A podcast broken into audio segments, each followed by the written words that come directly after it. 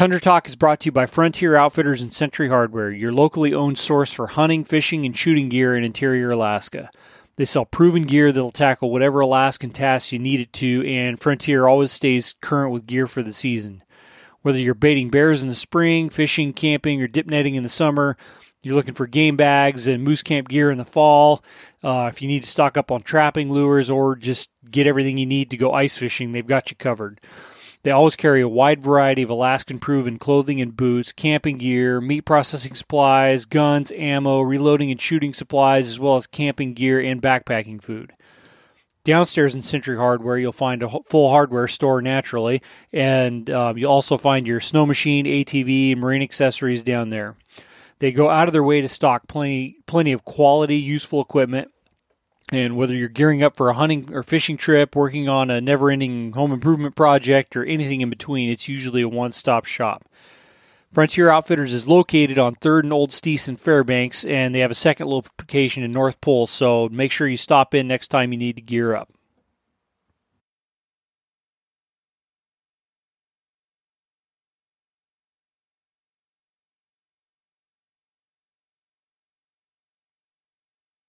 This episode of Tundra Talk is also brought to you by Hedgecock Group Realtor Rick Lindsey, a guy that can take care of just about any of your real estate needs in the Fairbanks area. Now, the Hedgecock Group has been in Fairbanks North Pole real estate market since the early 80s, and their service is tailored to meet the diverse needs of home buyers in interior Alaska. Now, Rick has lived in Fairbanks for a long time and understands a lot of the less obvious ins and outs of buying and selling property around here, you know, things like water holding tanks and permafrost and all that jazz. Fairbanks is a really unique place to live, and having a realtor that knows what to look for in a quality place can make all the difference. Rick's a Marine Corps veteran and will work hard to get you exactly what you need. And if you're looking to buy or sell real estate in the Fairbanks or North Pole area, reach out to Rick at 907 378 6780 and go check out his Instagram at R L I N D S E Y 113 at R Lindsey 113. He's really a passionate outdoorsman. He's just like us. He's one of us, and he loves to share his adventures on there. And he's got a pretty a pretty nice cranker of a ram that I'm jealous of. So go check him out. I know there's lots of you out there that dream of moving to Alaska, but it's a big step and can be kind of intimidating.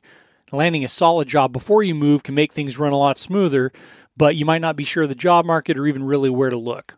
Now, if you're an experienced ASE certified or GM factory trained technician, I've got good news for you. Chevrolet GMC of Fairbanks is looking to hire qualified service department techs, and they've got enough work to keep you pretty much as busy as you want to be. Fairbanks Chevy has a very busy shop, but they allow for flexible scheduling. They offer top market pay rates with paid overtime, a great benefits package with a 401k retirement plan with contribution matching, and you know, for a service tech, you can really make a good solid living. They they can offer relocation assistance to help get you up here, paid training to get you spun up, and they have a well lit and well maintained facility. And these are all things that I mean help contribute to a great work atmosphere.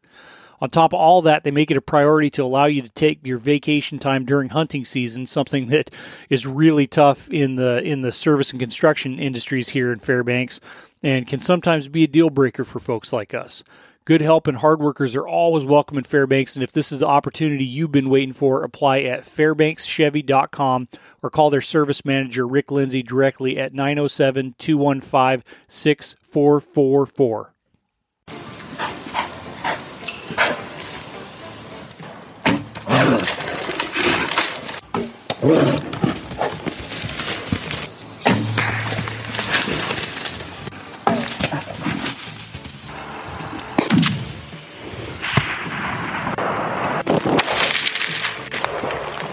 That's how you do it.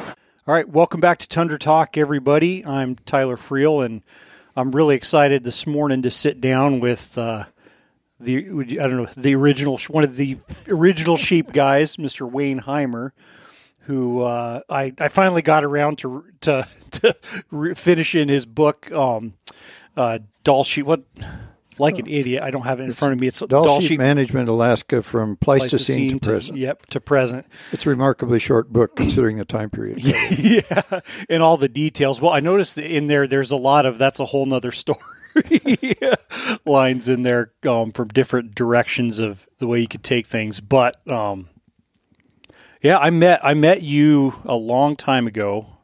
I'm st- I still think of myself as a kid, but when I was basically a kid, just getting real passionate about sheep hunting. You're much I, more substantial now. Yes, in every way. in every way, yeah, growing out too. But uh, I, I was thinking influence wise. Influence wise, well, that's that may be debatable, but um, hopefully growing a little wiser too in some ways. But uh, I always remember, yeah, I always remember my uncle, my uncle Jerry.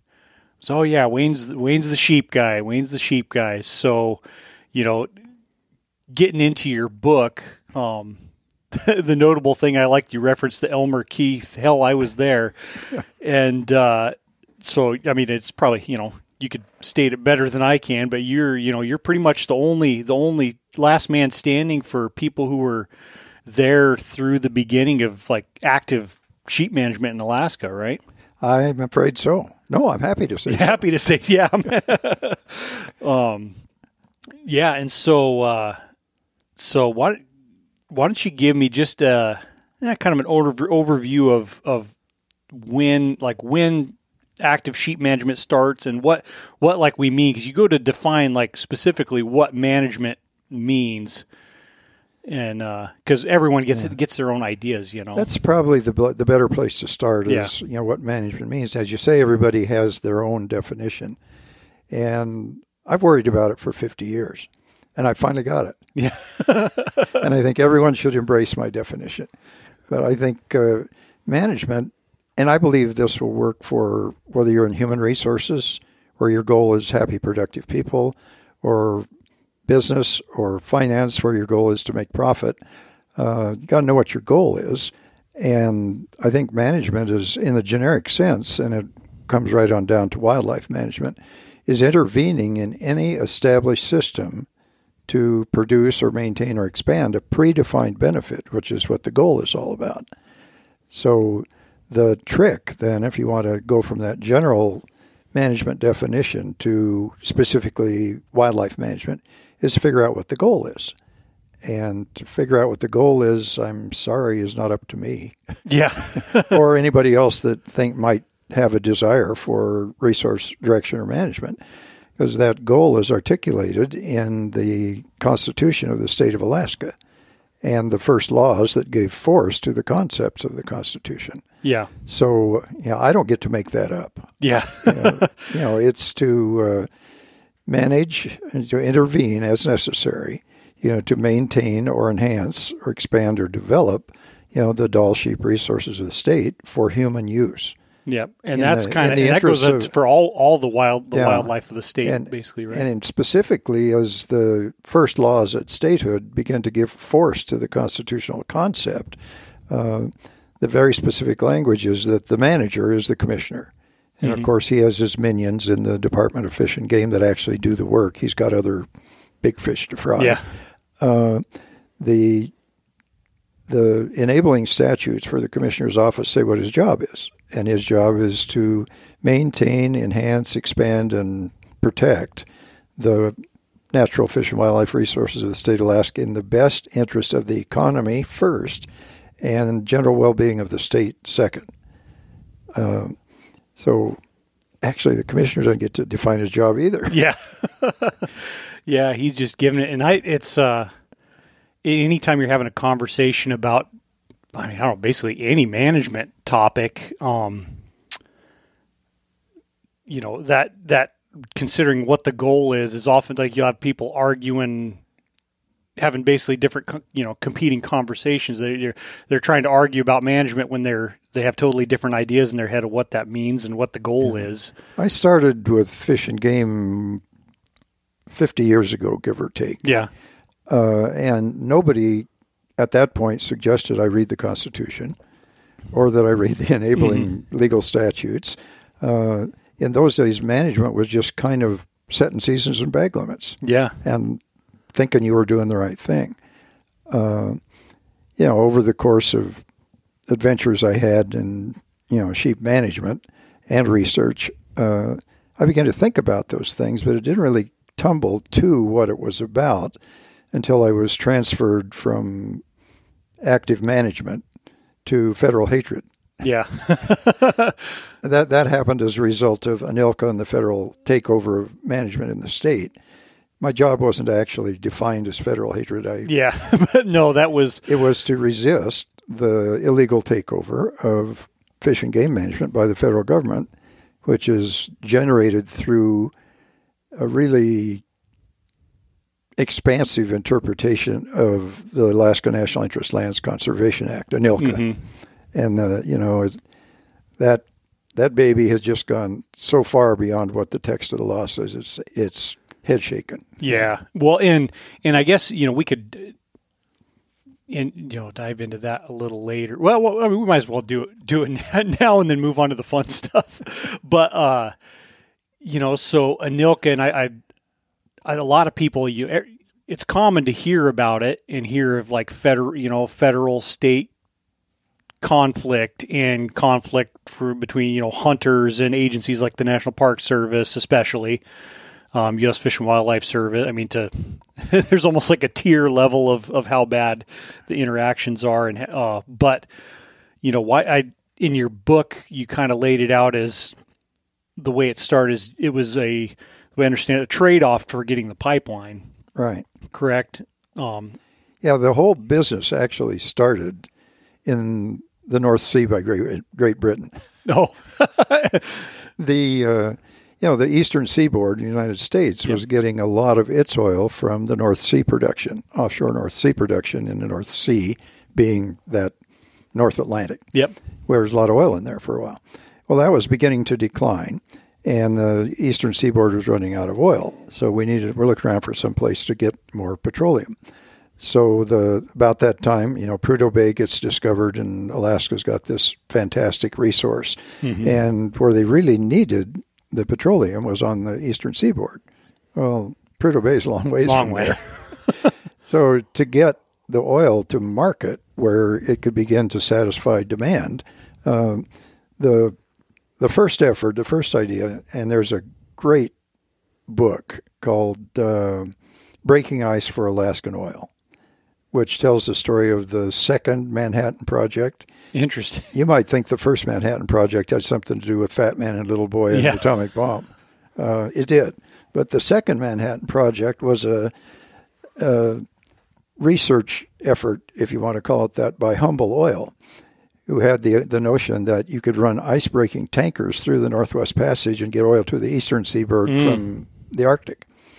So what uh, Humble Oil did was they bought um this uh, the Manhattan was the name of the ship. Okay. It was a monster grain transport ship that had sort of outlived its usefulness. Well, they bought that sucker and beefed it up and retooled it and Started welding. turned it into an icebreaker. you know, and you know it's a monster. And they thought they they thought they had it, so they took off and went up to Nova Scotia and got to the Northwest Passage that is known. And there was some ice there, and they're just going to crunch on through that, go to Prudhoe Bay, and prove it could be Fill done. her up, yeah. Well, it didn't work out that well. Uh, the ice was a lot tougher, and the, and it was a lot harder than they thought. They had way more trouble than they anticipated. They put one barrel of oil on the deck and went home. Oh man. So uh, that was out. Uh, so the next obvious thing to do was build a pipeline. But there were folks that didn't think that was a wonderful idea. And those folks included the emerging environmental lobby, which was gaining influence all the time. Uh, the Democrat Party, being a little more savvy about future things, it seems, than the Republican Party, um, decided they would co opt the environmental movement, which is why the major proponents of doing something, changing our whole lifestyle to stop global warming, is a Democrat Party thing.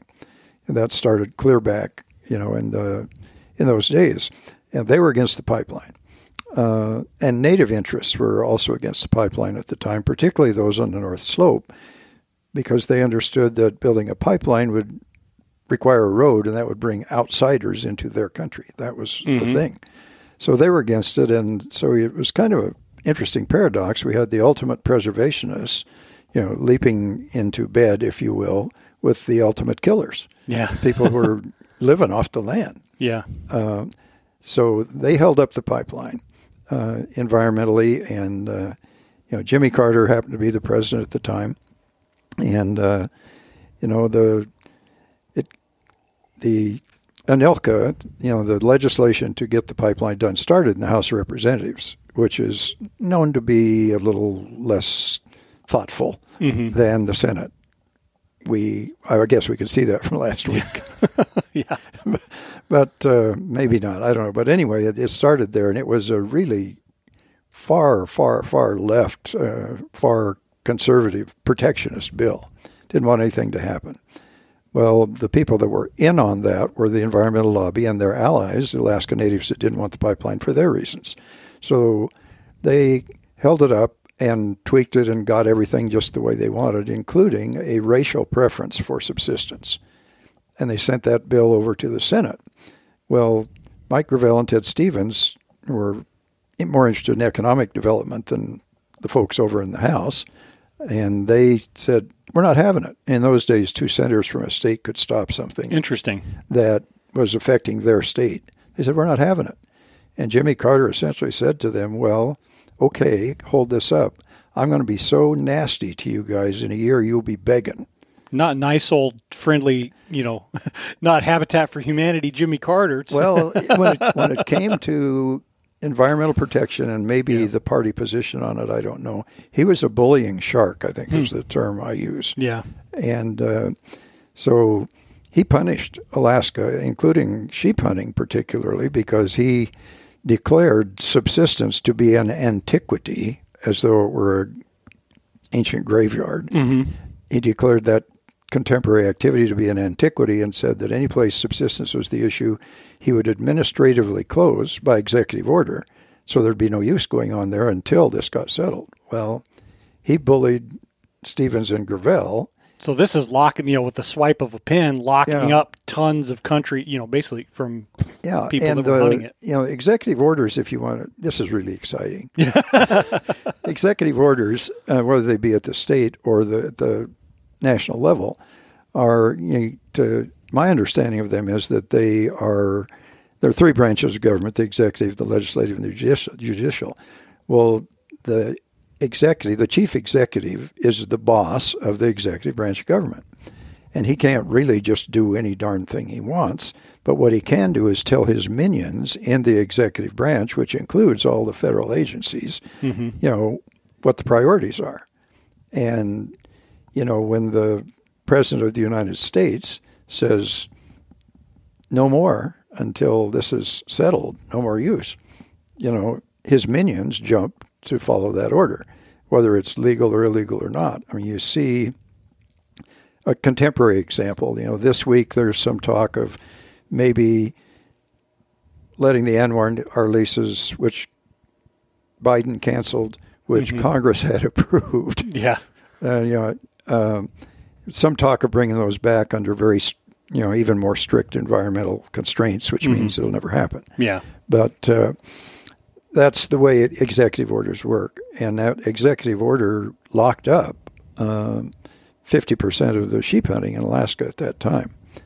And after he had, brought, after Carter had brought Stevens and Gravel to heel, as it were, um, we began to negotiate trying to get back as much of that as we could. And we got about we got about half of what had been taken away administratively back, uh, and that's uh, that was the first great loss, the first great sheep population decline in Alaska. The sheep were still there. Yeah. But the opportunity was The taken opportunity away. was taken away, and interestingly enough, and I think sheep hunters still do this behaviorally. Uh, when the resource declined, the number of hunters declined. Yeah. And it's happening now. It's happening now, yeah, and it it has always it's been that way ever since 1980. Yeah. There's been a steady decline, pretty much in sheep hunting until now. We're, you know, less than half of what there was when we were in the golden age, Yeah. which people didn't realize was the golden age at the time Yeah. Yeah. exactly. of, of sheep hunting. But uh, you know, the the subsistence thing has just proliferated and gotten more and more complex, and uh, you know. It would be a good idea if we didn't get me started. It may be too late.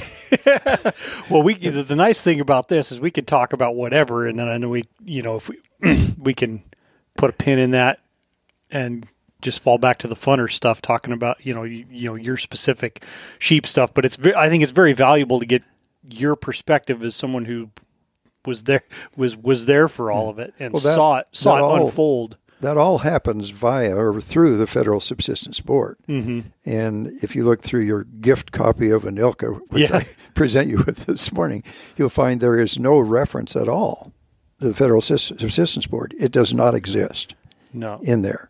And in fact, there's a lot of verbiage in there that says why it shouldn't exist, but it still does. And, uh, you know, I would like for it to go away. Yeah, well, and for people that don't understand the Federal Subsistence Board, it's not it's not any kind of elected position or you know, arguably like yeah, should not should not exist in the first place, but all it is is the heads of the various federal agencies and a handful of uh, is it five agency heads and three yeah, appointed The, yeah, the agency, members. you know, big people Mm-hmm. of the Fish and Wildlife Service, the Park Service, the Bureau of Land Management, and the Forest uh, Service, I think, the Forest Service, and Indian Affairs. I think. and for some reason, the Bureau of Indian Affairs is in there.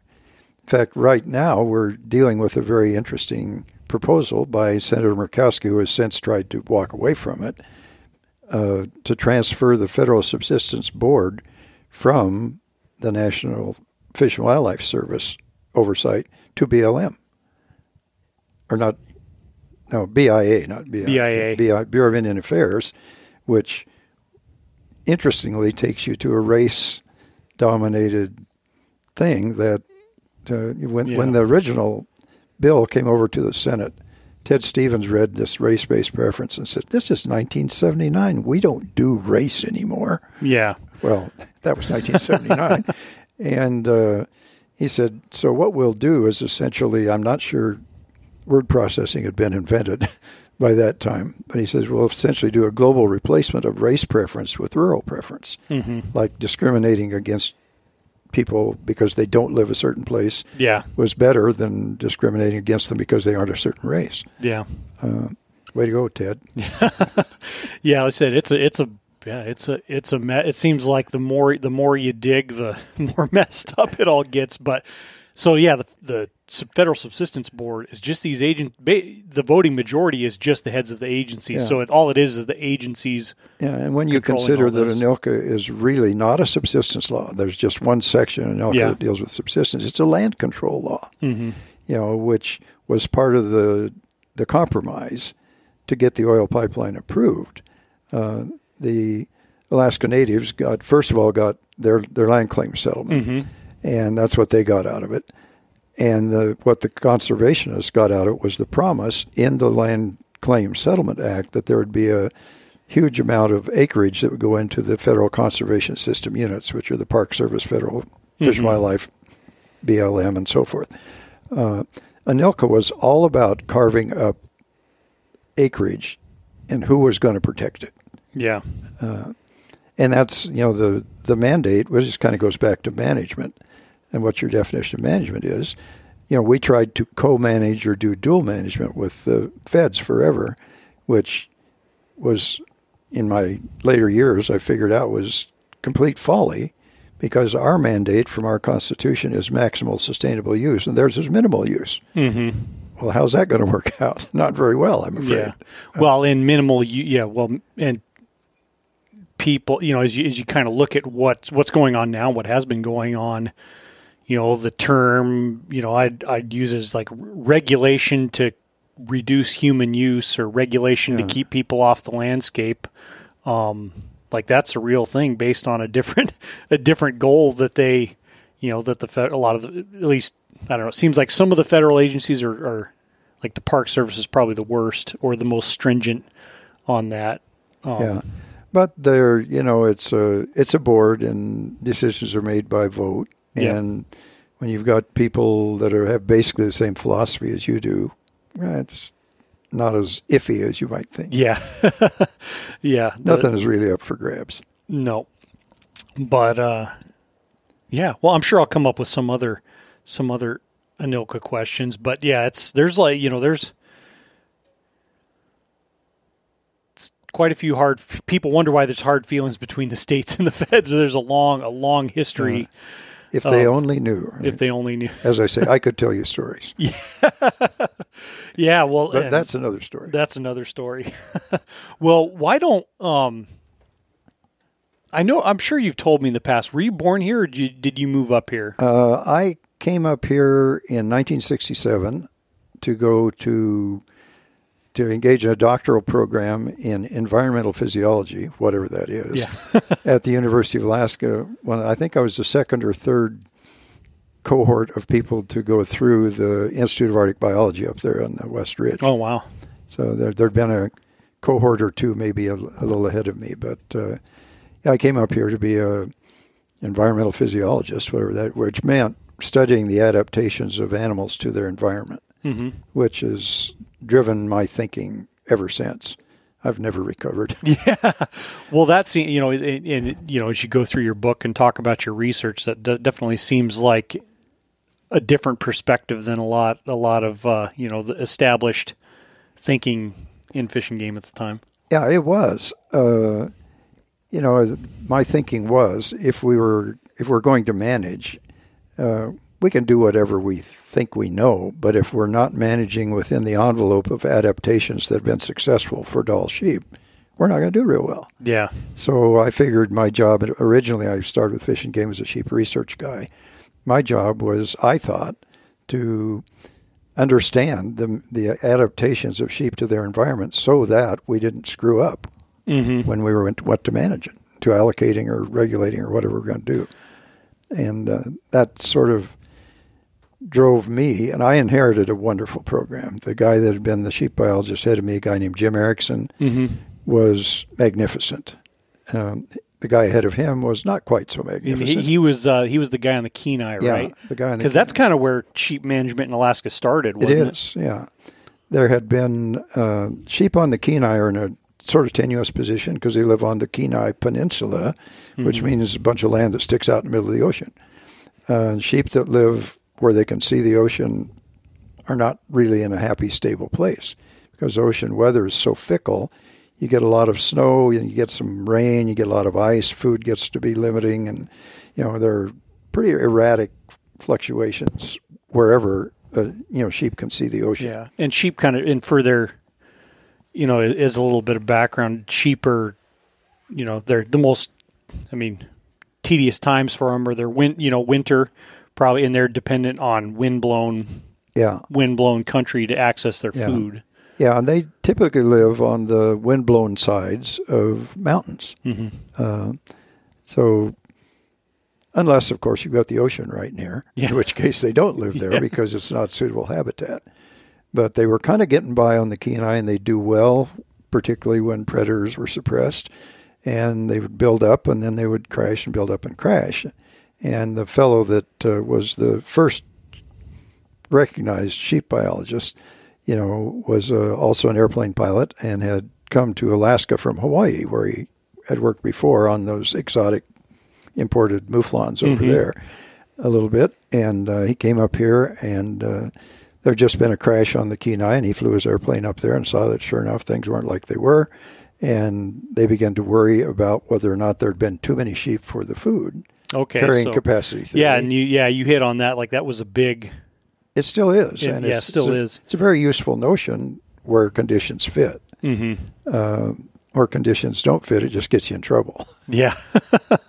well, like in in you know you that's kind of a recurrent theme that it for Dall sheep in Alaska that they're not rarely, a lot of places that they're not necessarily ever even in at carrying capacity or people make maybe made assumptions that that they Yeah. th- that problems were due to being at carrying capacity. Yeah, that well, it's a reflect was is was and probably still remains a reflexive action on the part of wildlifers, wildlife biologists, people trained in wildlife, because you really get a a huge dose of carrying capacity theory when you're studying wildlife management. Uh, and basically, that theory says that food is limiting to everything in the in the end, and that's probably true. Uh, but uh, the symptoms are that uh, you know, you don't have babies as soon, and the babies are little, and things like that. Uh, what we found in Dall sheep was that there was no indication that we were at nutritional carrying capacity, but there were some very strange things happening in the populations that mimicked The carrying, yeah. the symptoms of carrying capacity being over overdone. Uh, eventually, we figured out that the way we were managing ram hunting was probably the contributing factor there. Uh, did a comparative study one time of sheep out in Dry Creek, which was the main study area I inherited. Big lick down there, you could catch sheep for pennies yeah. you know the cost of a canvas neckband with a number on it was and a you know we, we'd catch them in what's called a drop net mm-hmm. and this is the, Yeah, the detail no, in the no, book. I, I want to. Yeah, this Yeah. this is one of the things that I think is really fascinating. How you guys like talk about like catching and e- even as much as how the hell you deal with deal with a sheep, you know, in a net and keep them, Yeah. you know, because they're no, they're kind of sensitive. You don't want to hurt them. You don't No, want them to get injured. You don't want them to to die as a result of of capture. You know. but what uh, the the technology I inherited from Gene Erickson, who stole it from the turkey trappers. Yeah. Catching turkeys is the most challenging thing wildlifers do, apparently. Or maybe catching, you know, bats or something might Yeah. be, might be a bigger deal. But uh, if you want to catch turkeys, they're the fastest critter that uh, wildlife or duck soup. I mean, you take a cannon net, which is a projectile tied to a net cannonball. Yeah. You shoot it out over them, and they're standing around, and it falls on them, and you got them. You shoot that sucker over turkeys, and they run out of front or fly away. They're yeah. just they're just too quick. fast. Huh? So the turkey trappers figured out if you could lure turkeys under a net suspended over them and drop it on them, that was the way to catch turkeys. Okay. Because your chances are way better. Uh, we had tried about everything. We made about every mistake you Well, you make. talked about using like trying a sharp tail net that used like 12 gauge projectile. Yeah, well, the, the story about it, really, you know, them trying to catch sharp tails with it, ripping the bumper off the truck because it was too much juice in the. yeah, yeah. I don't know why we didn't think to download the blanks that were thrown in the net. But, uh, yeah, we we made about every mistake you could make along the way, and eventually, uh, the drop net was the thing. And with the drop net, you it's basically ours was about forty feet on a side. The mesh was about like a volleyball net, but the cording was much stronger. Mm-hmm. So you'd put that up on four corners on poles with one, you know, tent pole in the middle, and tie it to the top of those poles with poly rope Yep. that was on the end of a rope you could crank up with a boat winch. And you'd weave into that poly, poly rope a blasting cap. When you push it together, you know, a poly rope gets hollow. Yep, yep. Put a blasting cap in the middle of that and wire that all up to a battery and put a salt block out in the middle of it. Sheep would come stand under there. You drop on them and you could. You're standing there like Wiley Coyote with the plunger sitting in your blind. And when, you know, once the net falls on them, then it's mayhem. Yeah. I mean, it's used to refer to it as the big top, but the circus started once you dropped that baby. Yeah. so, you know, once the net falls on the sheep, they're frightened and they're jumping around and tangling all up. And, you know, you've got to get there. And the first important thing is to make sure they've got their, you know, their nose isn't down in the mud or their mm-hmm. neck isn't cooked so they can't breathe. So you got to, first things to do is establish an airway for them so they can breathe. Get them blindfolded, maybe Yep. the first thing. Those are things kind of happen at the same time. Then you can, it's like picking salmon out of a gill net. I mean, Yeah. you got to figure out how to untangle all these sheep that are. And you- it's not like you you don't want to cut up. You can't cut up your no, net. no, you better not be cutting up the net unless you want to fix it Yeah. in the afternoon. So, uh, you know, we the deal was to get the sheep blindfolded and get them an airway and get them hobbled. And we built a quick keeper, you know, strap hobble of just two nylon straps riveted, pop riveted together with keepers on them. That you know, there's the kind you jerk and they're tight. And uh, then, if you get them out of the net, kind of put them near each other in a pile. Uh, you leave one guy there to touch them so they remember they were caught. Yeah. And you could, you know, then you go ahead and work and put collars on, take blood, feces, and milk them if they were lactating, or Yeah. measure them all over, do whatever you're doing. And uh, it it worked. Uh, they'd be pretty calm as long as they were were blindfolded. When you took the blindfold off when you were done, they were crazed. Yeah. I mean, they just take off running, which we didn't mind until one ran smack into a boulder one day and knocked herself silly for Yeah. about half an hour. We said, well, we could do better than that. So we eventually came up with an animal tranquilizer, and we first thing we do while we're doing airways and blindfolding and what one guy go around with a veterinary syringe and just give them all a little shot, which calmed them down and made our lives a lot easier. Yeah. We didn't feel bad about what we were doing when Yeah. we turned them loose. Uh, so we were able to catch lots and lots of sheep that way. Um usually, they do drop netting down in for bighorns down in the Canada and the United States, and they like to have three people per sheep. We tried not to have more than three sheep per person. Yeah. we just didn't have the access and the resources. Well, and you and you talked about the difference between handling, you know, what a, a hundred twenty pound ewe versus uh versus a, a, a mature ram. Yeah, I, there were we did this program in three places along the Alaska Range. Eventually, Dry Creek over near Wood River, Mm-hmm. and then we worked in the Granite Mountains just out out of Delta there, Okay. Granite Creek, yep. and then down at the in the Tok Management area at a place called Sheep Creek. Yeah. Uh, there were mineral licks that were influential, and if you get sheep to come to you, you don't have to go chase them Yeah. around. and if you're set up, you can do some land office business. And so we did that three places. Mm-hmm. And, this is uh, all like yeah, pre- this is before all technology. I mean, this is like hard hardcore field work. yeah, it's so old style. We didn't, Yep. you know, radio collars had been invented, but they were too expensive Yeah. and specialized.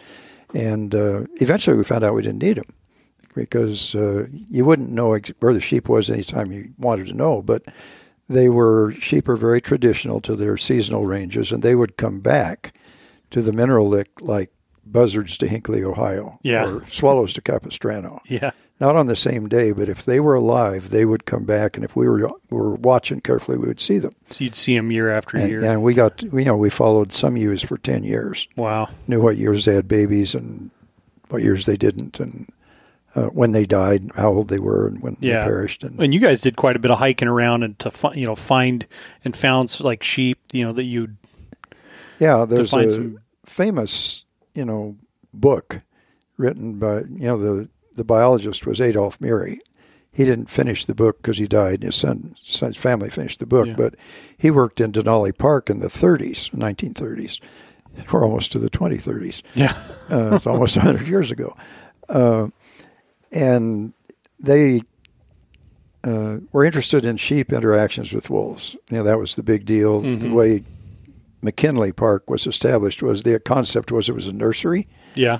And it would always, if you had kept that park unhunted as a nursery, there'd always be a production of lambs and caribou and moose that would come Yeah. out of the park to supply the hunters.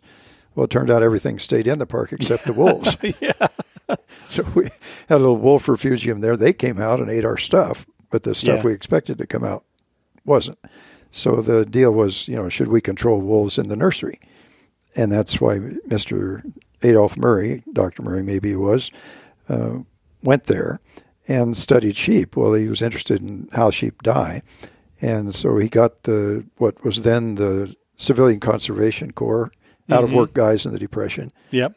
and they walked sort of arm in arm through a bunch of sheep habitat and found 600 and some winter killed or predator killed whatever Yeah. sheep heads and uh, but they he records in his book where he found them and when we were you know we would find a sheep missing Mm-hmm. that hadn't hadn't shown up for a year we didn't know whether she was alive or just we just missed her she left or whatever so in our spare time we would walk the whole countryside where we knew those sheep were, looking down in the bottoms of drainages and willow patches and whatever. And we found a surprising number of our marked sheep that we knew had died. Yeah.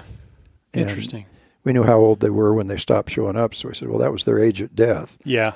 which allows us to create a mortality table or a survivor Yeah. curve that tells us how they did, how yeah. long they lived. Well, you're slow over the years. I mean, it, you're slowly building a kind of a variety of data sets. I would think. Yeah, and you know, and that was we were fortunate, uh, not just I. I mean, I had some wonderful people that worked along the way as partners, and we were fortunate in that uh, even though people didn't understand what the heck we were doing or what the value of it might be, we're always saying, "What in the world is that? A guy just going sitting on his buns and uh, watching sheep in a mineral like what's that all Yeah. about?" but uh, we were able to gather quite a lot of information. It was, you know, person intensive. Mm-hmm. You can't just go fly in and then go back to the office and work on the computer. I mean, we were out summers all Yeah. day and tried to be out in the winter as much as we could, just being there and seeing who was doing what.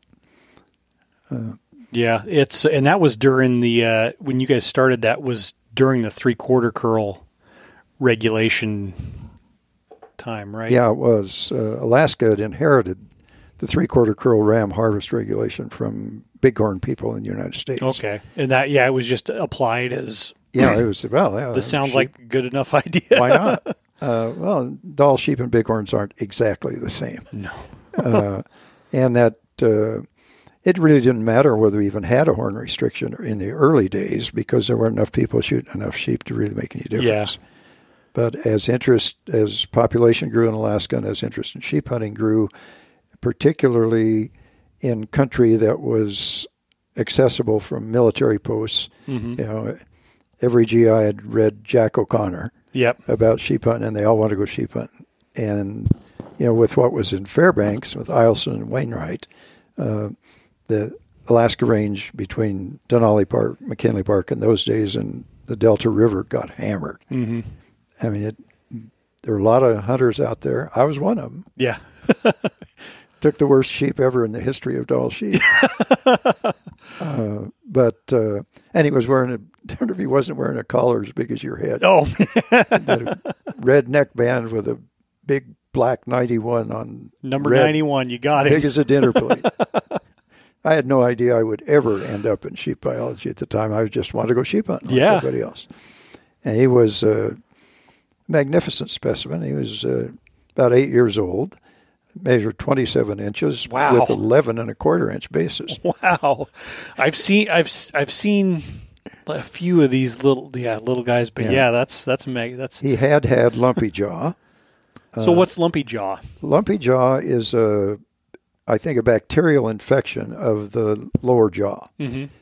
That bacterium is a, is around Yeah. all the time, and it's thought that when sheep are eating rough forage or maybe some browse, that it'll get introduced below the gum. that Okay, yeah. bacterium, Corynebacterium, I think, is what it's. We Get figured some- out it was, uh, and uh, it's that then the bacterium will get into the jaw and infect it, and it'll get a big lump on it, and eventually there'll be an abscess, Big cyst drainage. Of, you, yeah. I'm sure you've seen lumpy jaw sheep that Yeah. you've shot.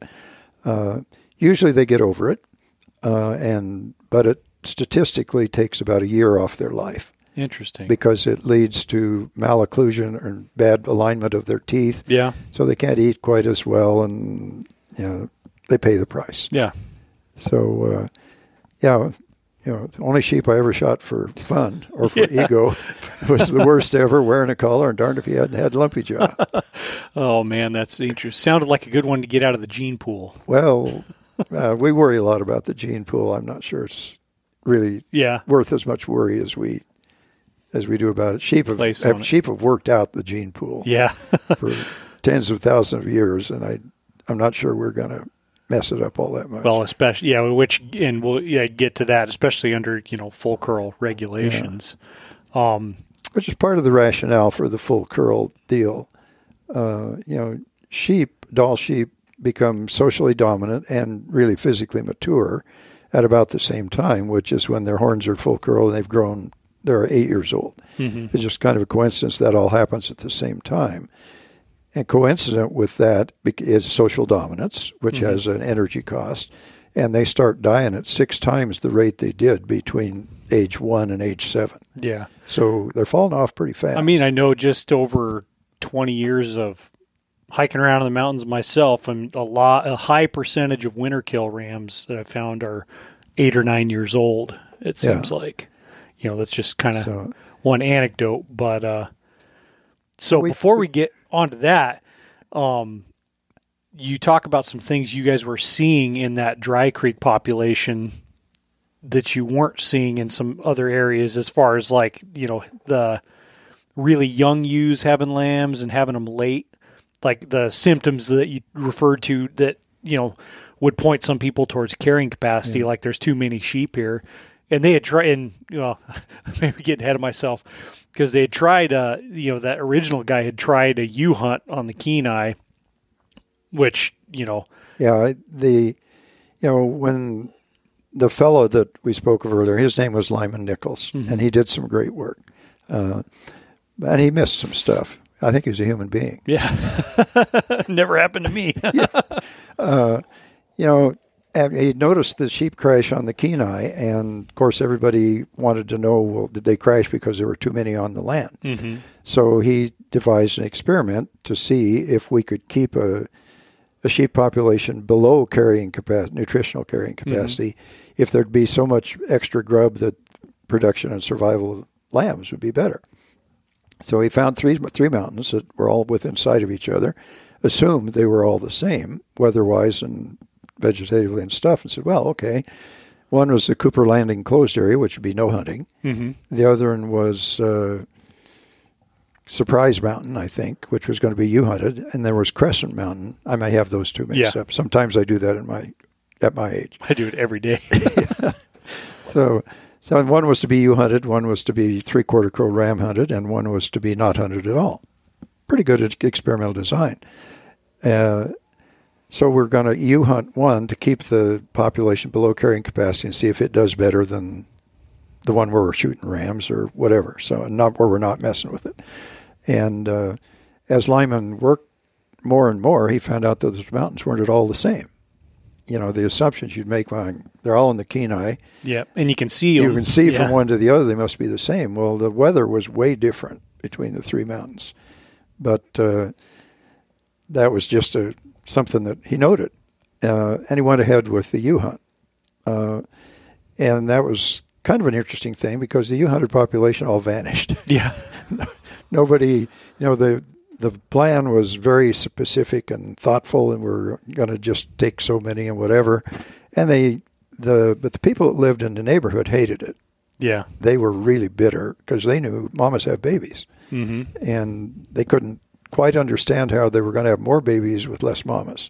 Well, it's and it's not not a direct relationship, but it's just reminiscent of my my dad talking about when my when he was a little kid. You know, you know my grandpa, and that, it'd be like it was like mortal sin to kill a cow moose. Yeah, or a hen pheasant. you know, or a hen pheasant. Yeah, yeah, that was a, but that that's the way it was. Mm-hmm. People really, the locals there had seen those sheep on Cooper Landing closed area for generations of sheep and mm-hmm. people. They kind of knew what was going on. They didn't think it was a good idea to mess with Mother Nature, and it got pretty rough and tumble down there to where uh, old timers that I spoke to. I now that I am an old timer, I, I love old timers. Thank you for coming. but I've always respected people that have been around longer and, than I have. So I talked to old timers on the Kenai, and they said, "Well, it got, got a little spicy. You go out to the rifle range and find pictures of Lyman all shot to pieces." yeah, So the idea was to have a regulated hunt, have people check in and check out on a check station, whatever. Well, mm-hmm. check station duty is boring. and the guys that were there from Anchorage didn't like it. They didn't like Lyman. They were bored. And there was a bar just up the hill. and nobody was stopping by to check in or check out. So they just put it, took a little piece of cardboard, painted a finger on it, said check station up at the up at the bar. up at the bar. and you know, the the whole sheep population pretty much went away. Yeah. Nobody knows what happened to it. Uh, Lyman had been focusing on those three mountains and hadn't noticed that there was another mountain not all that far away that had sheep on it. He thought there weren't any sheep on that mountain. So he said, Well, I guess they all moved over to that mountain because of human disturbance. Well, who was to know? Yeah, Well, Ave Thayer was to know. Ave Thayer is a legendary Fish and Wildlife Service guy. He's still with us, lives in the Pioneers Home. Uh, but he was, when I knew him, he was uh, the superintendent of the of ANWR, Arctic Okay. National Wildlife Refuge. And, you know, I knew him a little bit. I asked him one day, so you used to work on the Kenai. What was the story down there? He says, there were always sheep on that mountain. he, just hadn't noticed them. He just missed them. He was looking someplace else. oh man, So, you know, we didn't learn a great deal about carrying capacity from that opportunity down there. Yeah. Uh, but what we did do was learn that not so good to annoy the public to the maximum degree. Yeah, yeah, the public can is already is adequately annoyed. I think. and we had managed down there, and uh, they went to a local representative.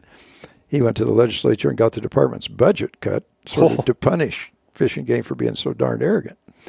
Uh, well, that didn't leave a very good taste in the mouth of the director of the division, and he had a kind of an anti-sheep bias from Yeah. then on.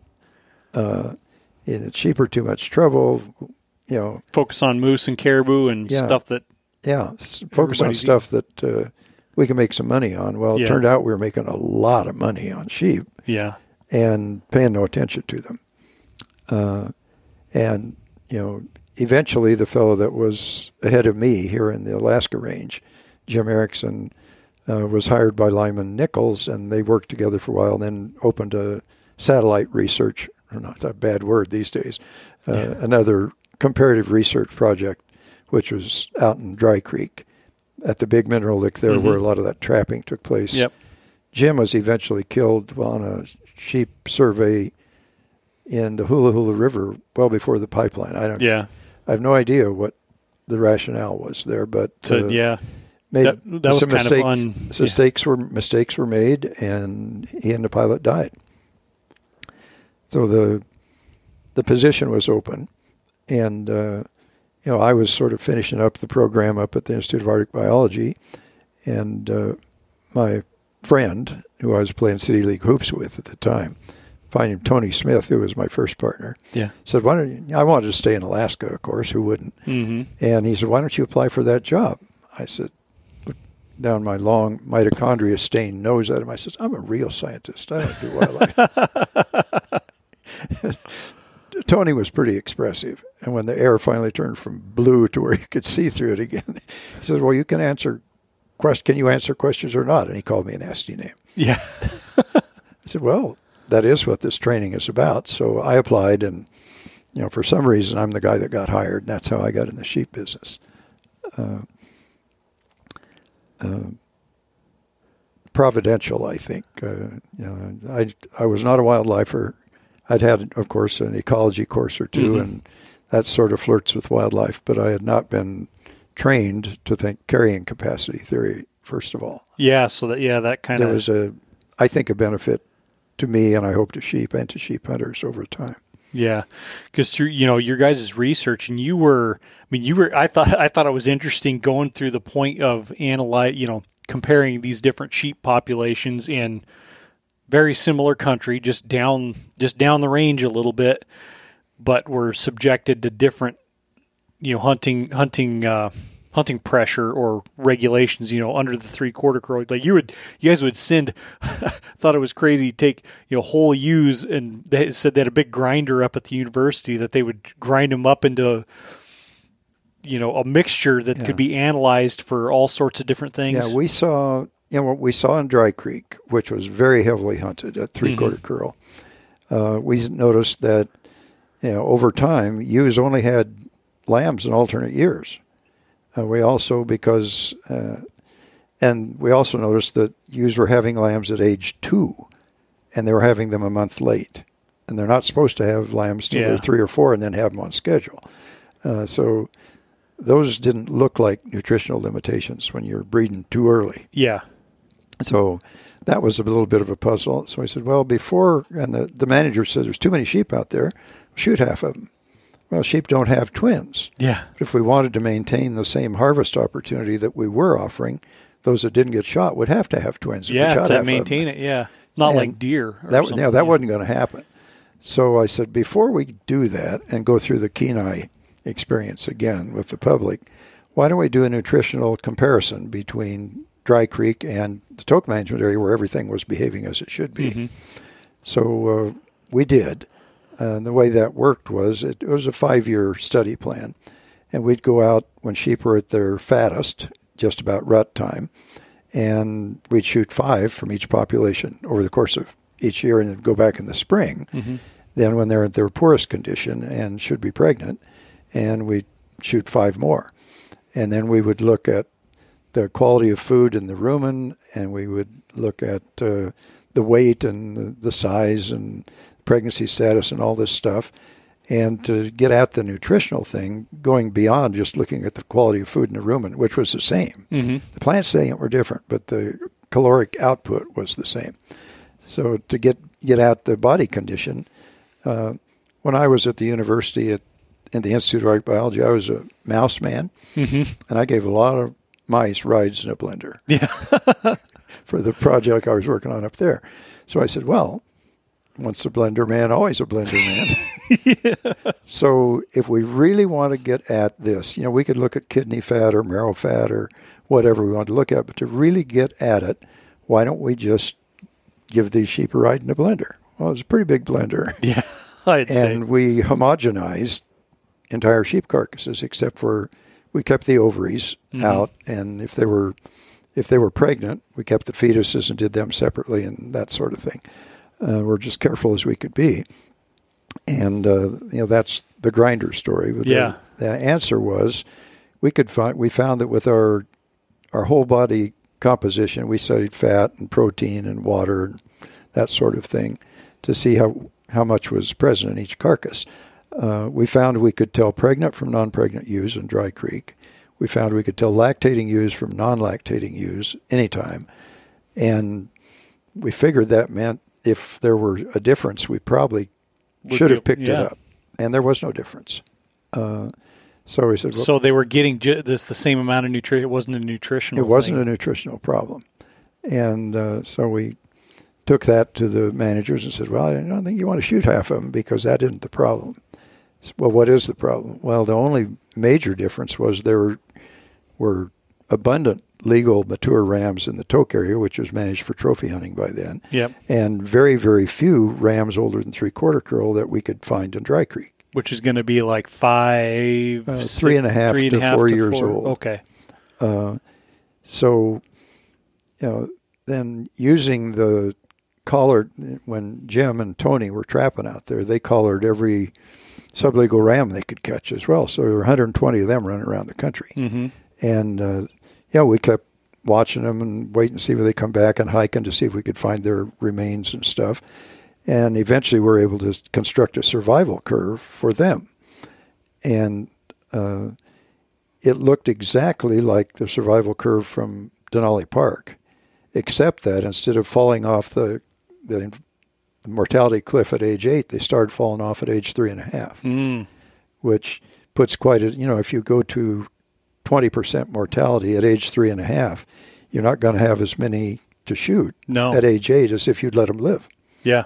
which was kind of the rationale, a large part of the rationale for the full curl law, because as you know we could we can lose you know three percent per year from age one to age eight. We can live with that, or we can lose starting at three and a half. We can lose twenty percent per year and have nothing left by the time you get to six. Yeah. Uh, so uh, that kind of made logistic sense, you know, but it didn't make intuitive sense. Mm-hmm. If you're going to wait for a ram to go from three quarter curl to full curl, some of them are going to die in between. Yeah. And the idea that survival would be enough better and lamb production would be enough better. Uh, To sustain harvest that- rates. yeah, you to or- sustain harvest rate. And actually, we predicted an increase. Yeah. uh, which we did find after we went to full curl in Dry Creek. You know, harvest went up, up, up for three years. Then there was a bad winter and a population crash, and things began to look kind of like they look now. Yeah. No, it's it's interesting, and uh, I liked how you described all the, you know, so you. Um, why don't you talk? Because it was seven eighths curl that you guys got initially, and then and The- then full curl because there was some like interesting like interpretive and just like Well, yeah, that uh, you know we we knew when we went to seven eighths curl that the reproductive weirdness among the ewes in Dry Creek stopped. yeah You know, lamb ewe shirt ra- ratios came up. We didn't see two year olds leading lambs a month late, that sort Mhm. of thing. So we we thought that that change in ram abundance and age had probably fixed the reproductive thing, but uh, we weren't sure. We had no way of knowing about the young ram survival that was Yeah. predicted to go along with that. So we didn't know what to do, but along comes our buddy, Jimmy Carter, Yeah. and uh, he gave us a gave us a hand. I like to put it right after he gave us the finger. Yeah. The finger part is when he locked up arbitrarily half the sheep hunting in the state. yep. Well, when that happened, Canada was emerging as the place to go Dall sheep hunting. You know, we had this three quarter curl rule. They had lighter hunting pressure. We did, and there had never been much in Canada, and we were losing economic opportunity because people were going to Canada instead of Alaska. So they said, we got to do something to save our sheep hunting industry. Uh, so the Board of Game said, well, yeah, maybe we ought to do something. They, I think they talked to the department more in those days. And I get a direction from the director to say, the Board of Game wants to address this, and the Board of Game didn't write its own proposals then. They asked professionals to do it. So they said, you write a suite of, prop- of proposals to go to the Board of Game. They'll give them the opportunity to solve the problem as they see fit. So I wrote proposals for total all out three quarter curl hunting, no closed areas, no trophy area, no Yeah. drawing, no nothing. I wrote full curl statewide. Lyman was still kicking around, wrote ewe hunting statewide. Yeah. That fell off the table pretty quick. Uh, and the board eventually was kind of at an impasse as to whether to stick with three quarter curl or go to full curl, not knowing quite what we know now. Mm-hmm. And, well, it's a big ri in a lot of people's mind. it was probably a huge well, risk. yeah, if you if you're going to wait a long time, you're not going to be able to kill as many. yeah. and our assumption was that we were harvesting about what was able to be harvested anyway. So it was stuck, and uh, stuck in the morning at the board meeting. And that night, Dave Harkness, who is a sheep hero, worked out of Anchorage in 14C in the early years. He's now passed away, like everybody except me. Uh, you know, went out drinking with Daryl Farman, who was on the board at the time. Smart guy, Kodiak Bear guy, Okay. and uh, has a book called Vanishing Bear Tracks or something that's an interesting read. Okay. Uh, so they go out drinking, and the next morning, within minutes, we had a compromise between three quarter and full curl. It was seven eighths of a Okay. curl. Yeah. That was it. so that uh, that gave us the opportunity to adjust the harvest regime in our study areas uh, in a way that we hadn't hadn't had before, which is how Yeah. we got from we got seven eighths curl, which meant more rams, and they were a little older, fixed the reproductive bizarre stuff we were seeing, but we didn't know about you know young ram survival. So you know we were that way for five years, and you know learned what you can learn management wise about harvest and pressure and so forth for seven eighths curl, and then we by then we had seen enough uh, comparisons between Tok and Dry Creek full curl versus three quarter curl that we said let's go to an experimental hunt for full curls, open experimental hunt in Dry Creek. Well, that was pretty radical. Yeah.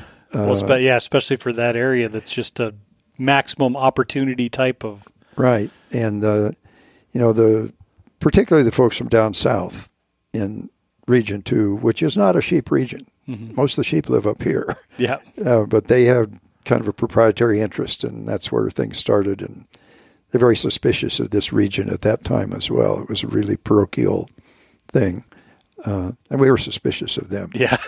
in return.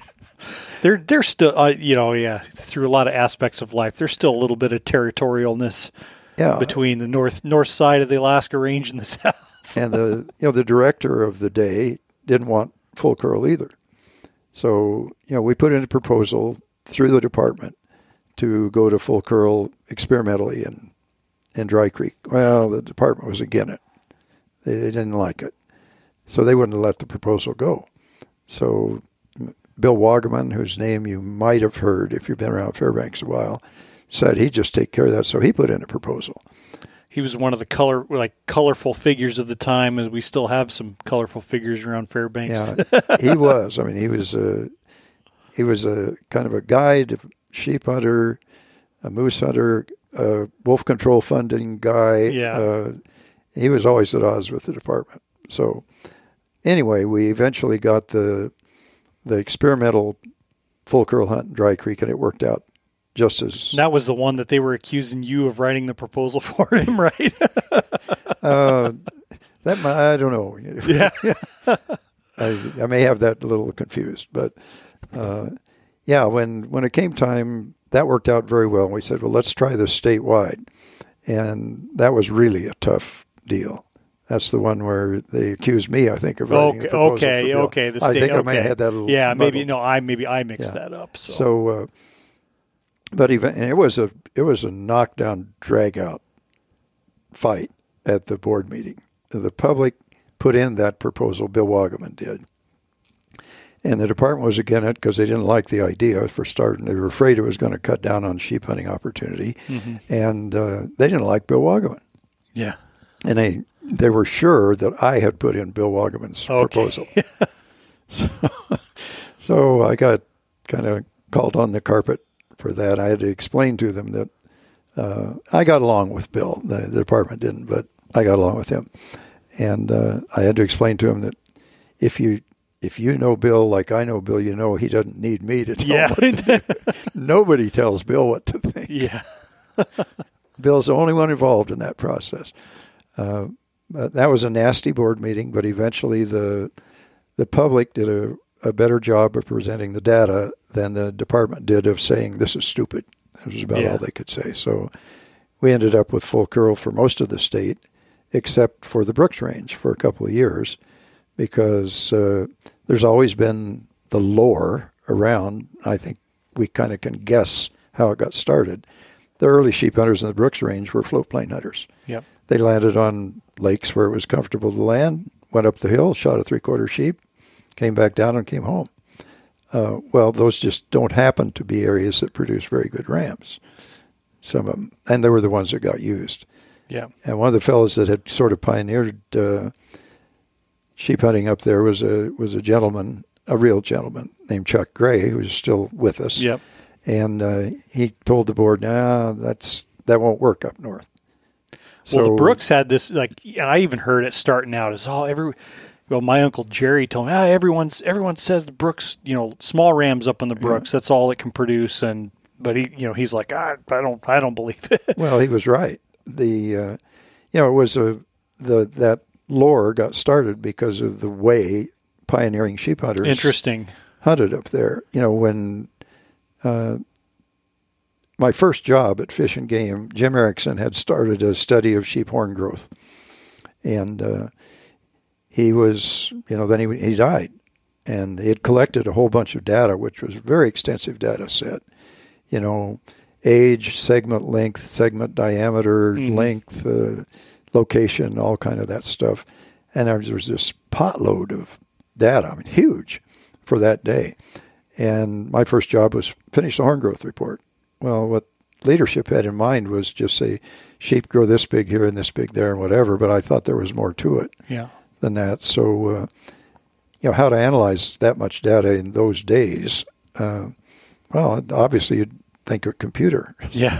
but not this little one I got in my pocket. no, not not that one that could send man to the moon. Uh, and, you know, but it you know it took a while with the computer technology that was available today, which was uh, you wrote the equations, you made you made the assumptions, you wrote the equations, you did this, you did that, and then you converted all those predictions to cards by key punching them Yeah. and then you'd convert that to tape with some kind of magic.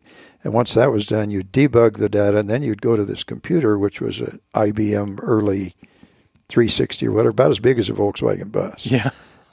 And you'd fire that up, and the tape decks were about as big around as a basketball, and they'd spin one way and spin the other way, and you know, light would flash, and eventually paper would flow out of there like water going down a little delta. Yeah.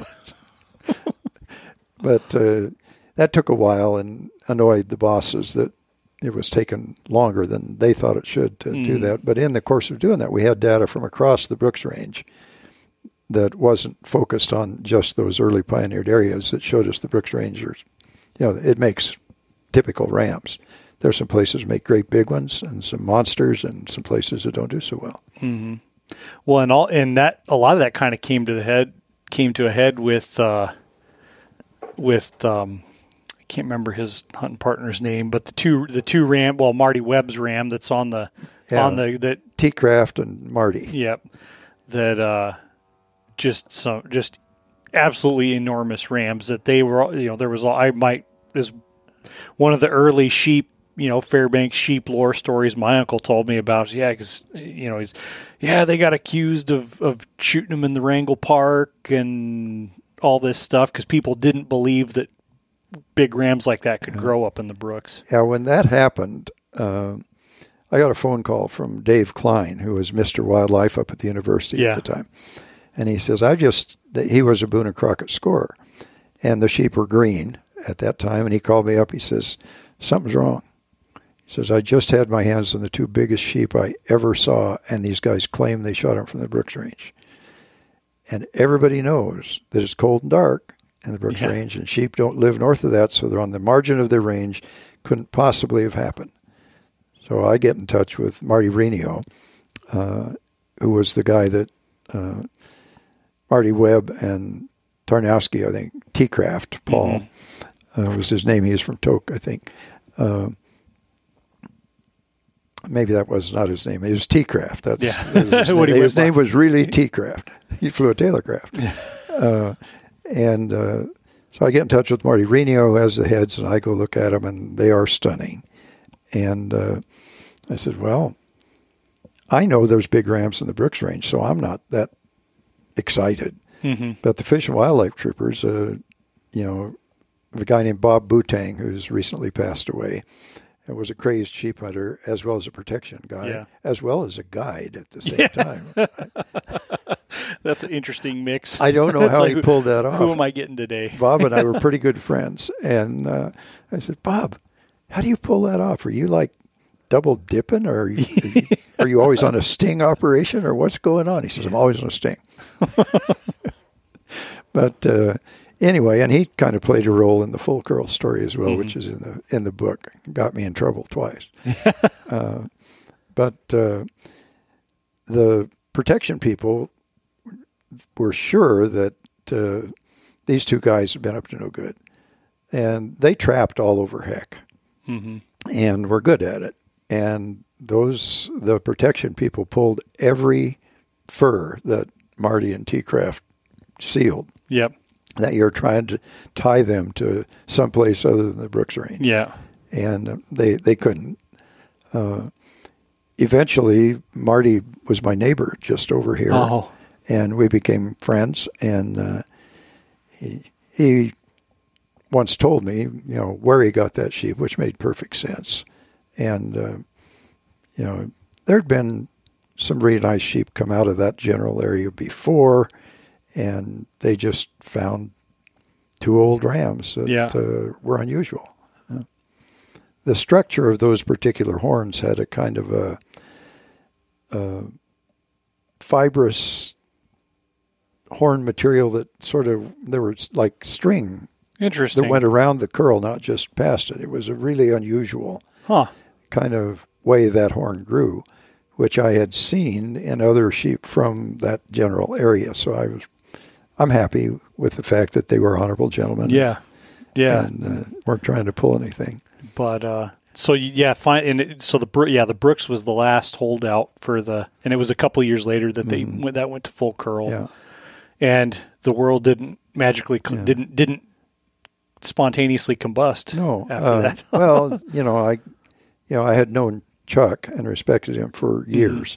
And I got to him and showed him the data, and he said, "Well, okay, I was, I might have been mistaken." Yeah. And his opposition went away, and there it went. Nice. And then yeah, and then once everything went to full curl, we, the the world didn't collapse on itself. No, it's uh, the sheep eventually kind of did. yeah. Yeah, well that's it well and it's interesting, you know, reading reading your stuff and talking to well like we, you know, saw each other at Brad's presentation couple weeks ago, you know, it's that yeah, I mean the the the, the population situation right now is pretty grim, but it's I mean it's a weather it's a weather thing and crashes have Yeah. have happened and you know, if we want to intervene in an established system, yep. you know, to meet our goal of maximum use for economy and benefit, Mm-hmm. which is what management is supposed to be all about, there's not a lot we can do. There's nothing we can do about the weather Yeah. other than end fossil fuel and wait 50 years. but it'll probably fix itself and 50 years anyway. Yeah. but the the in cleaning out some old stuff around the office here, I found a report from Frank Glaser. You know, does that ring a bell? Oh you? yeah, oh You yeah. know, Alaska's Wolfman. I'm gonna have to. I'm gonna have to have a photocopy of that. the, I shipped it off to Joe Want. Oh, but, gotcha. but Joe will have it. He already had it anyway, so there's an extra copy with a rusty staple in it somewhere. Sounds good. Uh, but uh, you know, in the in the late twenties, you know, he walked from Healy to Black Rapids. Yep. Where he owned the law at, at some point in the twenties, he, yeah, owned the he Black was Rapids. associated Lodge. with Black Rapids Lodge as a meat hunter, Yep. market hunter for a while, and he had stayed there when he first walked from Valdez to Fairbanks. Mm-hmm. Uh, so he walked from one end to the other, you know, looking for sheep, and he recorded counting five thousand sheep on foot. Wow. Uh, he went back again 20 years later, and there weren't that many, but there were a lot of sheep. Yeah. And, uh, you know, now we're in a pickle. But the thing that Frank Glaser, who was a, you know, he was a pretty elemental guy. I mean, he, he could he could read the tea leaves or connect the Mhm. dots. He said, "Well, when I walked through there, when there were tons and tons of sheep, there were no wolf sign." When he t- in Rearden, Rearden's book, ta- you know, Rearden through him Mm-hmm. talks about there when he, you know, those early years when he was market hunting, said there were sheep everywhere, and it was like there were not many wolves, and talked Right. about caribou and how he saw huge swings in Yeah. in in So if we wanted to intervene in the established system to try and accelerate Dall sheep recovery, Mhm. we'd go after predators whole hog. yeah That ain't going to happen. no, Uh, well, and especially considering some of the predators that do that, you know, tip have an impact. You know, golden eagles one, and you talk about you know because coyotes, you know, and you mentioned that like after it's like the Delta Barley Project was it that kind of Yeah. made a bunch of made a bunch of great coyote habitat, and so they did they did a lot better, and uh, Yeah, they were colonizing anyway. You know, I Mhm. remember in my younger days when people would allege that they had seen a coyote, people would go, "Pah, you, you saw a German Yeah. shepherd or something," you know. Uh, but uh, you know, coyotes were colonizing up this way anyway. There'd always been a few. Uh, Glaser talks about very few coyotes Mhm. in his days down that country. Uh, but when we went after the Delta Ag Project, we cleared a quarter of a million acres that, as you point out, was terrible coyote habitat. It was woods. Great fox habitat, yeah, but terrible coyote habitat. And we turned that into open fields, and coyotes. Uh, the nature of the clearing project down there was that you know they would berm up the stuff, which made perfect rodent habitat, Mhm. and rodents bloomed. We got grasshoppers imported on far, on farm machinery. We had world class grasshopper plague every other year. You know, perfect coyote tons of coyote food. Yeah, yeah, perfect coyote food. And uh, pretty soon we began to see coyotes in Dry Creek, which had never we'd never seen in my Yeah. experience. Eventually, the some university students did a study on coyote predation and found that uh, in a typical year there would be if rabbits or excuse me hares were abundant, the coyotes would kill 12, 12.5% of the lambs hmm which didn't used to be any death Yeah. from coyotes. And when hares were not abundant, they'd kill a quarter of them. One in four lambs would die at the jaws Yeah. of a coyote. So, you know, there's probably some interventional benefit to be reaped if we care.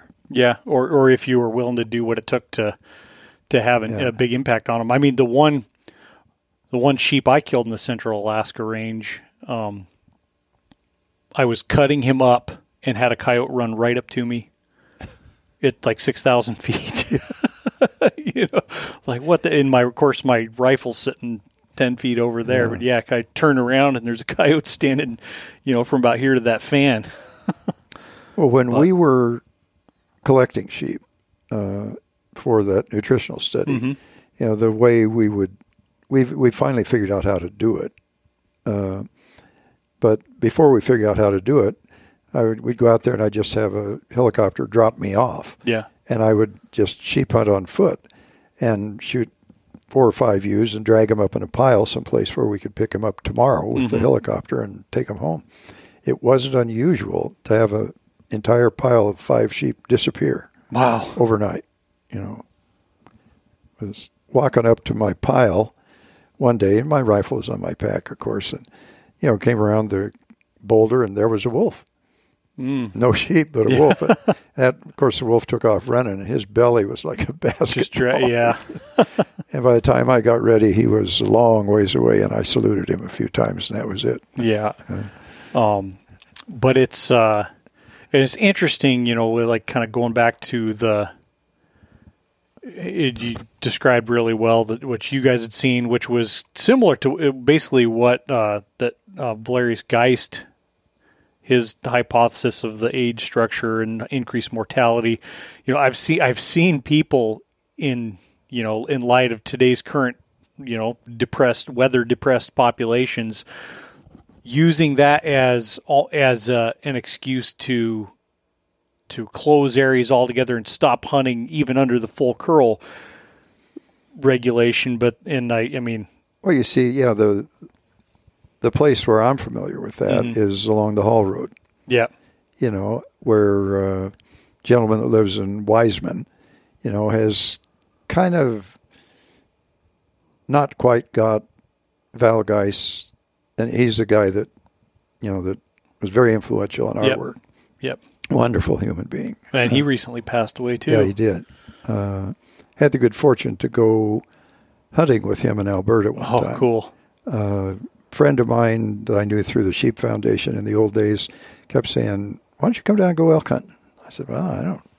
Never occurred to me." yeah And he kept inviting, inviting, and eventually he, he said, "Well, tell you what, I've invited you and Val, and a guy named Ken Nowicki, who is a writer in Alberta or something. yeah oh Ken don't like me He's uh, he's an interesting guy. he thinks I've killed too many sheep he's, he's an interesting guy. But, uh, anyway sorry not anyway, to derail the- you you know, my friend in Alberta says, uh, "Come on down. You know, Val's going to be here, and Wicky's going to be here. Nicky's there just to hunt geese, but you and Val and I'll go hunt for elk." So, uh, you know, we we would. You know, he had some stands built around this alfalfa patch that he had, and that's where we're you know we're going to hunt European style. Mhm. But you know, I I got to spend days, you know, sitting in an elk blind talking to Val Geist, and we've been friends for you know forty years by then. yeah wow. And what a treat, you know, white-tailed deer running all over the place. And he's saying, "Now see this. This is what that means." And a behavioral guy without peer. Uh, so fantastic. And he's the guy that you know originally came up with the ideas that we tested Mhm. and found to work pretty well. Yeah, but it's uh, you know, and the, but those were really big ideas and kind of challenging for normal wildlife administrators. well, it's even it's even tough, you know, for me to think about and wrap my head around why you know sticking to a full. And I think there's several reasons why sticking to like the full curl regulation, as you put it, is like the best we can do, and that that's not you know hunting hunting sheep or Dall sheep under full curl regu- regulation. It's it's not going to slow down recovery of the No. of the population, and it's you know it's. I think you know it's always a balance between maintaining opportunity, which maintaining opportunity, especially these days, I think is just critical. You know, as we have opportunity taken and are not you on the landscape using it, yeah, it gets gets tougher to to bring it back. But I, I think I agree. and I think any any any sheep hunter or any person who really cares about sheep would be fully willing to, you know, to not hunt them if that's if it if it made a meaningful difference. But it uh, I think you're right, but it, it won't. no, Those sheep are the full curls that are on the landscape, however how many or how few of them there are, are have got a limited lifespan. yeah, And uh, we have always been mistaken in thinking that we are harvesting every sheep that's legal. yeah. Well, and that and that that was another point that that I, I think is really interesting. And you know, I read I read the proposal that ended up, you know, that the whatever the the the federal subsistence board used to close the Central Brooks Range, and it's plainly you know says as if it's scientific fact. Up there's there's no more mature rams, yeah. they're all gone, and I you know it, was I just I it was, yeah, I better not get into my personal feelings on it or I'll I'll I'll start a downward spiral well, spiral they, of rant. But I'll be right behind you. Yeah, probably. it uh. Yeah it was very unscientific, very, very debatable, um, and I think, frankly, just not just bogus. You know, there's all kinds of you know. I can get into tinfoil well, that, hat speculation. Well, that kind of goes to a, a problem that I think is real. Uh, I don't think you just made it up, but the the problem that we have is that the uh, permission to go on a rant. Yeah, go. No, this. Yeah, the t- the floor is yours. the, I welcome it. the reason we have uh, the Board of Game in Alaska, going back to territorial days and statehood, the reason the Board of Game exists is because prior to statehood, we were getting arbitrary decisions that were not based on anything, any biological fact, any management relevance that were coming out of Washington D.C. Mm-hmm it was all arbitrary, and we had nothing to say about it. So we become a state. You know, we are given fee simple title, which the feds don't recognize anymore, to all the animals, mm-hmm. and uh, and we establish the board of game to for for purposes of conservation and development is what the law says. Uh, well, you know, and what and then law goes on to say what the board can do and a few things that it cannot do.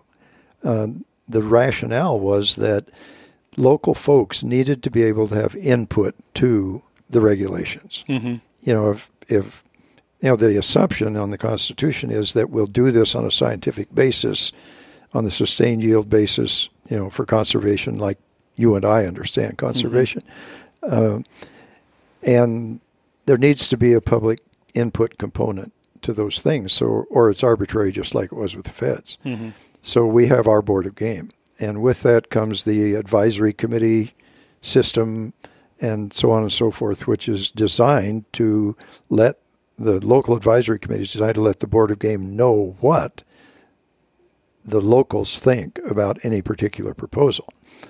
Well, when the feds decided to take over management, what those suckers did was clone our board of game and only mm-hmm. they call it the Federal Subsistence yeah. Board, and it's not like our Board of Game at all. Uh, but what they have done with the Federal Subsistence Board, as you pointed out, is they've reverted to the antique, objectionable system that caused us to have statehood in the Board of Game in the first place and make arbitrary regulations. Yeah. So this is weird. You know, that's not what we signed up for. But as we've come into what seems to be this depression over sheep or a crisis, um, we now have our board of game making arbitrary decisions just like the feds yep. did, which they used to do before we got our board of game to keep from doing that. And it's not going to help help us out at all with no. the federal situation. and that's know. you know the the big one for the state there is 19C game yep. management unit 19C, where the board of game I think is completely out to lunch like I say, their enabling legislation says what they can do, and also says what they may not do. And things they may not do are spend money mm-hmm. or commit administration. Well, what could be more administrative than planning to make a plan? Yeah. I mean, that's the ultimate administration. Yeah. Let's get together and make a committee to make a plan on how to make a plan, which the board has been down that road before, as you know. Mm-hmm. And it was a complete blow up. Yeah. Huge waste of about a quarter of a million dollars of sportsman's money. Yeah. This time, since they have no budget of their own, they will have to, if they want to have, if the board wants to do a management plan for Game Management Unit 19C, they will have to, as they did in the previous go around, coerce the department into obligating money to do something the board shouldn't be doing mm-hmm. with money that the board can't spend anyway. Yeah. yeah. Well, and, and, you know, years ago, which I liked in, in your book that you brought up that sheep hunters have been have been whining and complaining about certain things.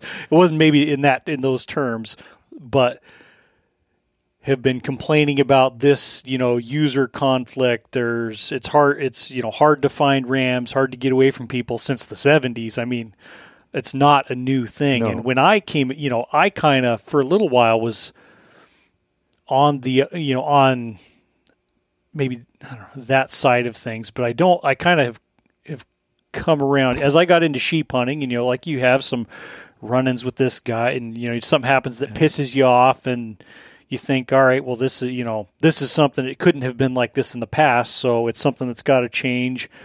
And uh, like maybe so much it's my problem. Th- these days, I'm see more of a threat to our opportunity as you know. I see a lot of the, the complaining as being a lot more of a threat to our opportunity than anything that could benefit the sheep. Or, um, I think you're right. you know, it's like yeah, there's you know like 19C has there's areas with a lot of pressure and a lot of, but uh, you know I I don't I don't think that removing non-resident hunters from that area is going to help the sheep rebound any quicker No, it won't. it's and it's gonna you know and in, in following that that whatever uh, line of action or that type of buying into that type of thing is just it's it's going to make it tougher to resist or or to roll back some of these federal these federal closures that are based on the same nonsense.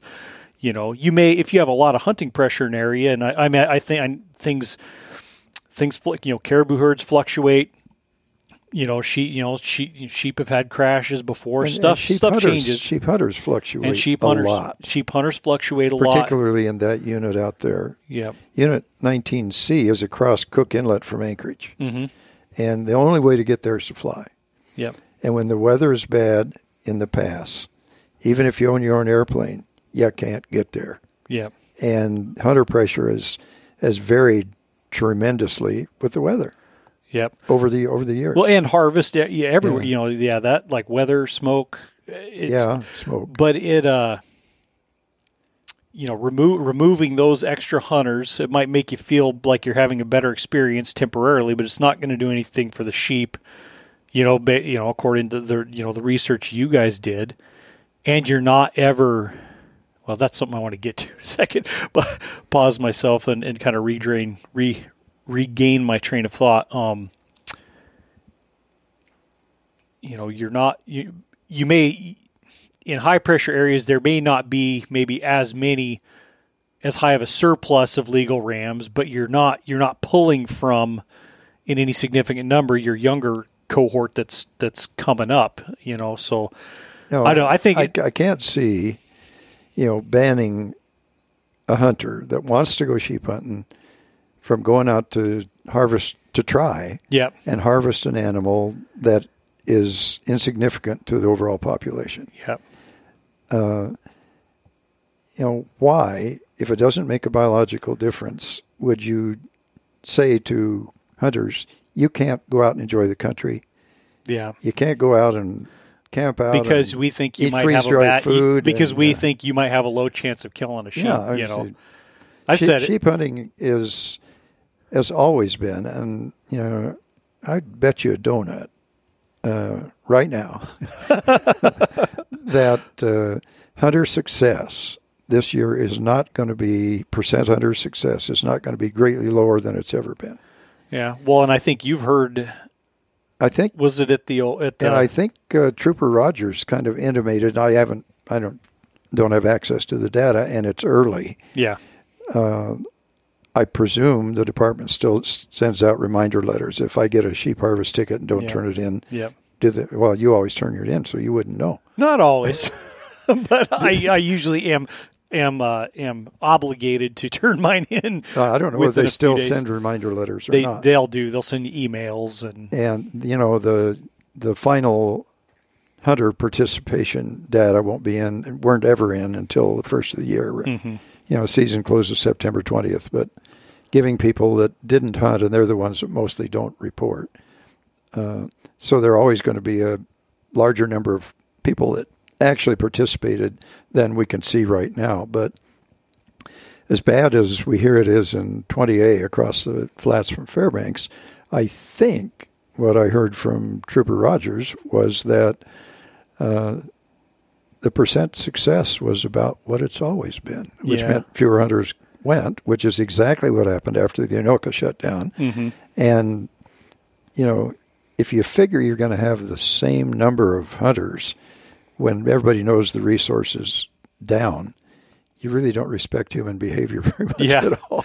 Yeah, no, and it's it's it's true. You know, they're and Brad. Well, from Brad's presentation, um, you know, showed like there's a pretty linear relationship between harvest numbers and hunter numbers. Like it's a pretty over a lot of years has been a pretty consistent, maybe you know, success rate. Yeah, so. I th- I suspect that uh, you know, oh, I guess it will be next hunting season that uh, non-residents won't be allowed in game management unit unit 19C. That didn't take effect this year. Oh, did it? I thought it did take effect this year. Whenever it takes effect, there's not going to be a gold stampede of sheep hunters to go over there because No. a it's expensive, Yep. b the weather is tough, and c everybody knows there ain't no sheep there. Yep. Yep. And uh, and But those that go will probably hunt hard enough that the percent success is maybe going to stay. It's always been unreasonably high for sheep. yeah. You know, twenty-seven percent Yeah. average success. I mean, you don't get Yeah. that with hare hunting. No. Well, and and you know, there's all kinds of you know proposals hitting the board of game to push it. You know, one they already did it with non-residents to one every four years, which I, I mean, why kind of pointless, in my opinion. Um, but Well, to have residents go do you know to a one every two years, one every four regulatory years bag limit. Um, all these you know, all, any all number of proposals are hitting and. It, even Brad was saying, you Is, know, is there a book out yet? Not have- that not that I know of, but you have just to look at it online, well, or you? Just, I haven't seen these. know? I'm just you know just kind of the word word on the street type of of thing. In, in these, in to be fair, Sheep- those street gossip for sheep is the best source of information. but uh, it's always run on gossip. yeah, and that stuff has. Uh, but that th- those proposals have come before. But it you know it was interesting. Brad pointed out that there's a very you know most sheep hunters they're you know either one you know they they get a ram and quit you know it's one and done or a couple sheep and um, very few people have an appetite to just keep going at it and just very very few people kill a sheep every year Yeah, you're or, right. or almost every year Yeah, so it's like it's such an insignificant number that it doesn't it, when those proposals would come along when I was along, they've been coming you Yeah, know, since I was yeah, another- since I was a kid. Uh, you know, from hunter survey data that we conducted in 1973 and 1983, we asked people how often they go sheep hunting, how many sheep they've killed, whatever, and it turned out that you, in those days, and it was consistent in both of those hunter participation efforts.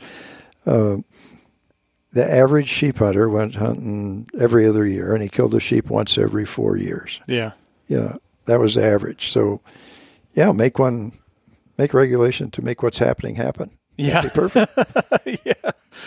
no it's well, Con- and what it- Congress might do that. Well, yeah.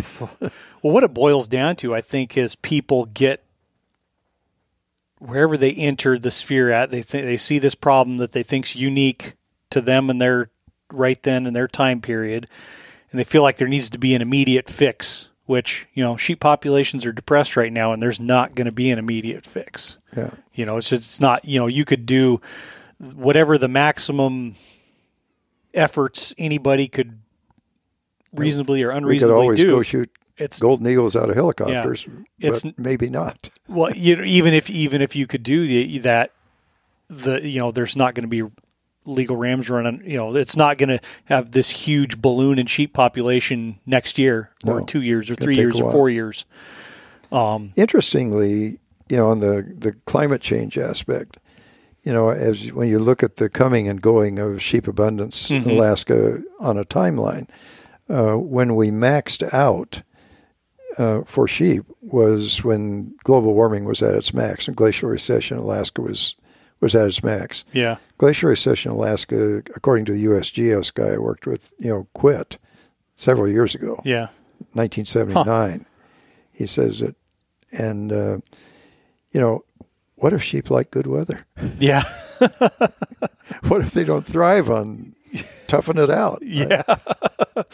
oh man, but uh, well, and and the, yeah, another thing going back to that, you know, kind of an arrogance to think that we're pulling out every legal ram, which goes back to you know like the horn growth studies and that you know Joe Want's been recording all the you know these age and, and uh, age, recording ages of legal rams taken and showing that there's like every year there's a significant surplus of rams yeah. that are from all these different areas and it's the way that happened you know Dall sheep are one of the few critters we can actually calculate our harvest rate mm-hmm. from and uh, you know years and years ago you know 25 years ago i said we ought to get people to put the age of the ram on the harvest ticket I mean, they're they can do that. Yeah. You know, you don't have to be a rocket scientist. Sheep, yeah. you don't have to be a sheep scientist to count rings. And if yeah.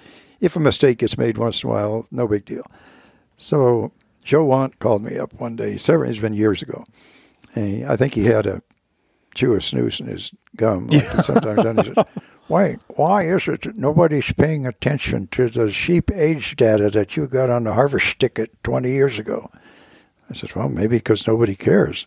Well, Joe had been into harvest data with brown bears when he was guiding on Kodiak mm-hmm. Island, and that's all age related. Mm-hmm. And he says, Has it occurred to anybody that if you shoot a sheep at nine years old, you could have shot him when he was eight and he's still alive? Yep. And he put together this fantastic, you know, table that uh, eventually showed that in most of Alaska, over time, we have been only killing about 40% of the lambs that got age legal every year. Yep. Well, and that's, and that even shows even a year like last year, which was a really low, you know, right in the middle of this population depression, the spectrum of what was, what was killed was right in that, you know, a number of seven year olds, an overwhelming number of eight year olds, and also, you know, like eight and nine year olds made up the majority, but then there's a decent amount of 10 year olds, you know, a huge majority or, or like, you know, what 40 to 60% of those sheep that were killed were nine, you know, nine or 10 years old yeah. and legal the year before too. Um, which, you know, back to the Central Brooks range thing, you know, the, uh, I guess it was two years ago. They closed it now. Yeah, buddy goes up there, takes some pictures. Oh, he must have missed this. He must have missed this one. must have missed that one. Well, that's and to close an area that especially especially the archery corridor which is essentially has no harvest. Yeah well, you know one every every year or two or three years. Yeah that's well it's uh, similar with the 40 mile. Yeah you know, well this year you know, you right, know we're going to save 1.5 rams every year. Yeah you know and it's and the the and I want to get into like the the fallibility of aerial surveying because you know uh, like people can place a lot of weight. And I've even talked to some of the you know some of the guys in the department now that you know one one year had said hey we didn't you know we didn't really see any lambs and ewes in this area. Like I know you're going hunting there. Can you just just write down if you see and yeah like like from what I saw things were you know the numbers I recorded every you know they were there. But uh well, this Yukon Charlie yeah aerial surveys are not very good. Yeah. and, uh, and, you know, as you lay out in your book, like you've got a lot of experience aerial surveying and, and cross referencing with data of sheep that you that you had marked and knew lived in this area. yeah, it's yeah, it's really kind of embarrassing for the profession when I'm the best there ever was. like every biologist that gets in the back of a super cub is the best there ever was. Yeah. But the very best I could ever do with the best survey pilot I ever knew, which, who died last week. Yeah, Bill yeah. Lynch. Uh, he was he was fantastic, uh, but the best I could ever do was about sixty seven percent. Yeah, you know, and I'm always kind of looking askance when they say, "Well, you know." Our aerial surveys showed there were only 14 rams. Well, then hunters will go in there and kill 30. Yeah. yeah. Well, no, I mean, it, it, my my hunting partner, he Frank, he was going into an area once that talked to talked to the the person who surveyed it and said, "Oh, yep, there's I didn't see any any rams in there. There's nothing there." He went in, he's like, "There's rams coming, rams everywhere." You know, it's it's uh, just a very fallible thing. Which you know, to this, you know, you had the actual the the Central Brooks Range went which went through the kangaroo court of the subsistence board before they. I I my my tinfoil hat. I I I'd like to say that I think they had their mind made up before the proposal was ever written, but uh, Well, it looks good. yeah. and then, uh, uh, you know, the, But you're in a, you know, when you're into that, and we've, I think, I don't uh, I get in trouble for this maybe, but that's all right. Uh, you know, when you get into the point where public input is more important than sound biology, yeah. the inmates are running the asylum. Well, and I don't think that there was even any like overwhelming public input to support it or the biology to support Yeah, it. you know, and you know the this business of banning non-residents in the western, you know, Alaska range. You know, that was well. There's a special interest involved, the resident hunters of Alaska who want. I don't. I think that story's in the book of how we got involved with that particular interest group. yeah. The story of Savgas. Does that ring a bell with you? Maybe it's not. I don't in know. there. Maybe it's not in there. Maybe that was another story. well, it, it, it might be in the fine print in the back of the book. yeah. Uh, I'll have to go pick through that. but again. what what happened was this fellow from Fairbanks, nice guy, wants to have a, go sheep hunting on the north side of the Wrangell Mountains, and he flies down there in a Super Cub, takes 82 gallons of avgas, stashes it in the bushes off the strip where he lands, comes back to town. He's going to go back and use that 82 gallons of avgas to do what? I don't exactly know, because he surely wouldn't be flying around spotting for sheep. But uh, he goes back, goes out there, and his gas is gone.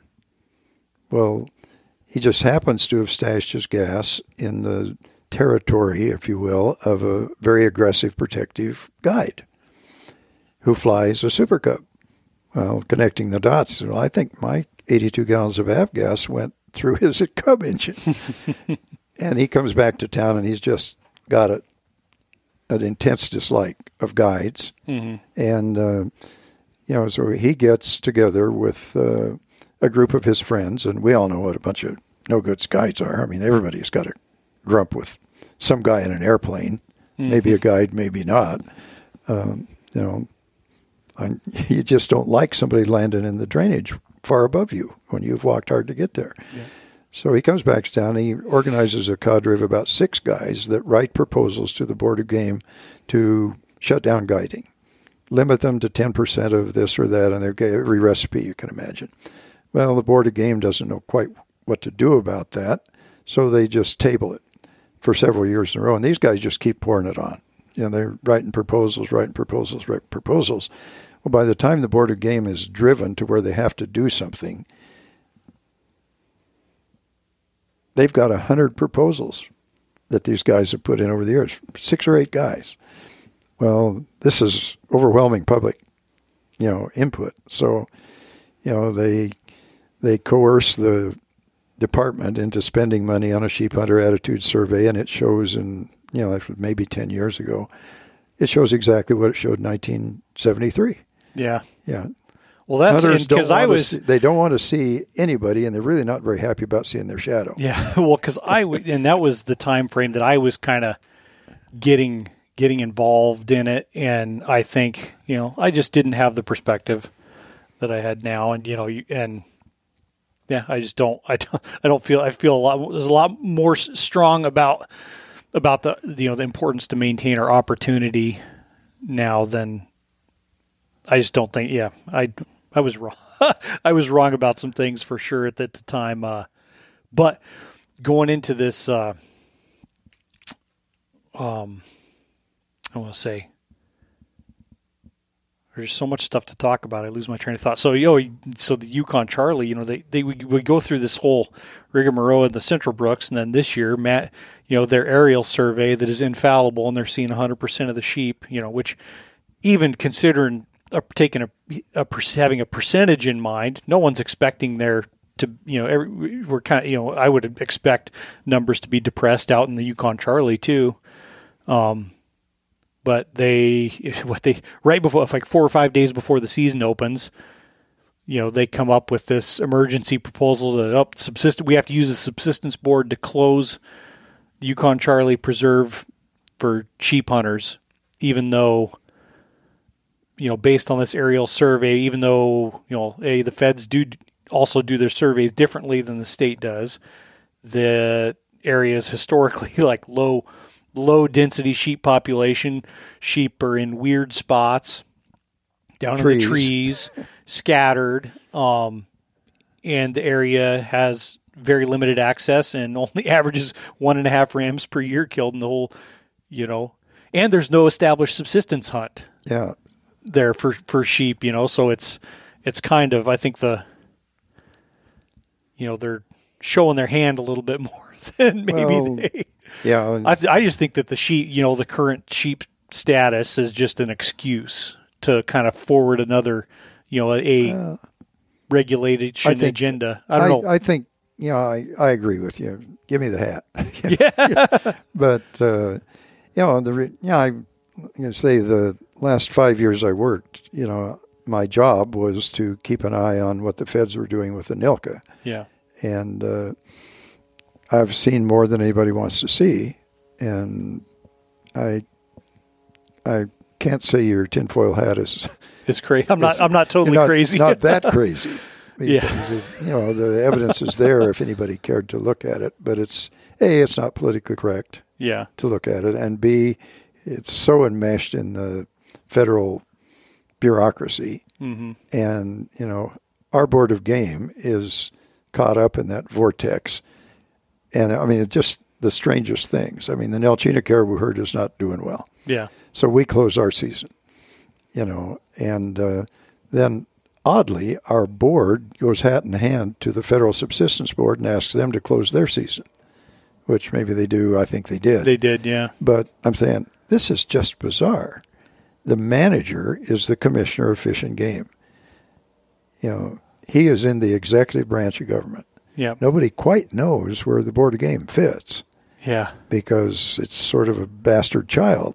Uh, but I'm thinking this is a little embarrassing when the manager of Alaska's Fish and Game doesn't even he's not the one making the ask yeah. of the federal system. It's our board which is making the ask when he should be laying down the law and saying, you know, the resource can't stand harvest. You know, I am closing the season, and we'll be asking our protection people to cite anyone that shoots a caribou in there. Mm-hmm. You know, still we've got this complex thing that we inherited from the days when we thought agencies with absolutely opposite management goals could yeah. could share. Yeah. it's a uh, it's enough to drive you to buy a roll of Reynolds wrap and get on with it. You know? Yeah. yeah, it's uh it's overwhelming. I mean, and it, it makes it tough to to even just stay current with what all the everything that's going on and even even under it's just it's tough to understand in general you know you could have a full-time job of studying the stuff yeah by the you know by the time you have the the federal law, the state law, the definition of who the users are, the amount needed for subsistence. Yeah. Which, you know, let's ask the guy who's going to benefit how much he needs. Yeah. You know, uh, it becomes such a morass that I just sort of check out and say the federal subsistence board's got away, got to go away. Yeah the state needs to assert its management prerogative, and we need to do it on a biological sustained yield basis. Mm-hmm. I, I, can't cope with all the confusion. Yeah, no, that sounds yeah, that sounds like a lot simpler. Uh, it needn't be that complex. Uh, no, I don't think so. But yeah, you know, it, I don't think it doesn't take. I am a pretty I'm kind of a knuckle dragger. I'm a pretty pretty simple person, but when you could look at all this stuff and just say, yeah, that doesn't doesn't add up. This doesn't add up. This doesn't add up to yeah. to you know you you you run out the equation and the and you know the answer you get is not what's what's being yeah. what's happening. Yeah, with the you know the you know I'm all for local input, mm-hmm. but and that was great with the Board of Game when Alaska used to be big. Yeah, Alaska isn't big anymore. You know, used to be there's the whole state say for sheep hunting, was pretty much open. And it really didn't matter if a guide out in the Wood River didn't want other airplane hunters in there. Yeah. You know, you say, ah, there's just an insignificant place, so we'll establish a controlled use area where you can't go in there with an airplane Yeah. or whatever that area is about. Well, that was a special interest deal by a guide who's operating out there and was looking out for himself Yeah. through the board of game. Well, that- and some of the hall, you know, some of the the Haul Road regulations are Right. special Same. interest. Same way. And, you know, when you overemphasize the local interest and you underemphasize the general interest, when Alaska isn't as big as it used to anymore, basically what you've done is you've balkanized the management, regula- the regulatory process to where every little unit or subunit or local area gets its own preference Yeah. and the hunting reg book gets fatter and fatter and fatter, Yeah. and the opportunity gets slimmer and slimmer and slimmer. Yeah. And it doesn't bode well for the future of hunting, I think. Nope. I'm trying to think of a way not to end on a on a grim note. but uh, yeah, it's been yeah, it was that was uh, Well, I could just tell you a story. yeah. Tell me a story. Tell me a story. Uh, well- I'm struggling here, obviously. Yeah, well, the, this is a this happened to me, like outdoor life or whatever. But uh, was that the one where this happened? to yeah, this happened to me. Yeah. Yeah. Um, back in the day when we were just beginning to reinvigorate predator control in 28 to help the moose, a fellow from NBC News, a guy named Jack Perkins, comes up here to do a story on the pipeline, which was kind of a story at the same time. And uh, he, he shows up at the department and says, I think there's uh, something going on with wolf hunting. What's that about? And he talks to the regional supervisor, Bob Hinman, for a long time. And Bob explains to him what it is. So uh, he's looking for somebody. He says, Well, I'm going to get in a helicopter and go out and take some pictures of wolves. Anybody want to go along? And nobody would go near the guy. Yeah. But I hadn't seen a sheep for quite a while. I said, You know, what are the chances you're going to get in a helicopter and find a wolf? Yeah. Take a picture of just flying over there. We'll be in sheep country. I'll say, Well, let's go look at a sheep. So I said, I'll go with him. I'm kind of naive anyway. so we get in the helicopter and we take off. And we're flying out over the flats. And I'm saying, Well, you know, here's a grease spot. See those ribs sticking up out of the snow and all that stuff? That's where mm-hmm. wolf got killed. Oh, here's another one over here. You want to go down and take a picture of that? No. So we're just heading. We're getting closer to the sheep country, and I'm Yeah. this is working for me. Yeah. He didn't want to stop it. Darned if we didn't blunder onto a pack of wolves. So, you know, they, you know, his videographer was there, and they went went around and took a picture. And you know, one wolf was, it was, snow conditions were you know hard and soft, and this wolf was just grabbing for ground, you know, on the hard stuff. He was really stretching out. He hit some soft soft stuff, and he just went end over end, you know.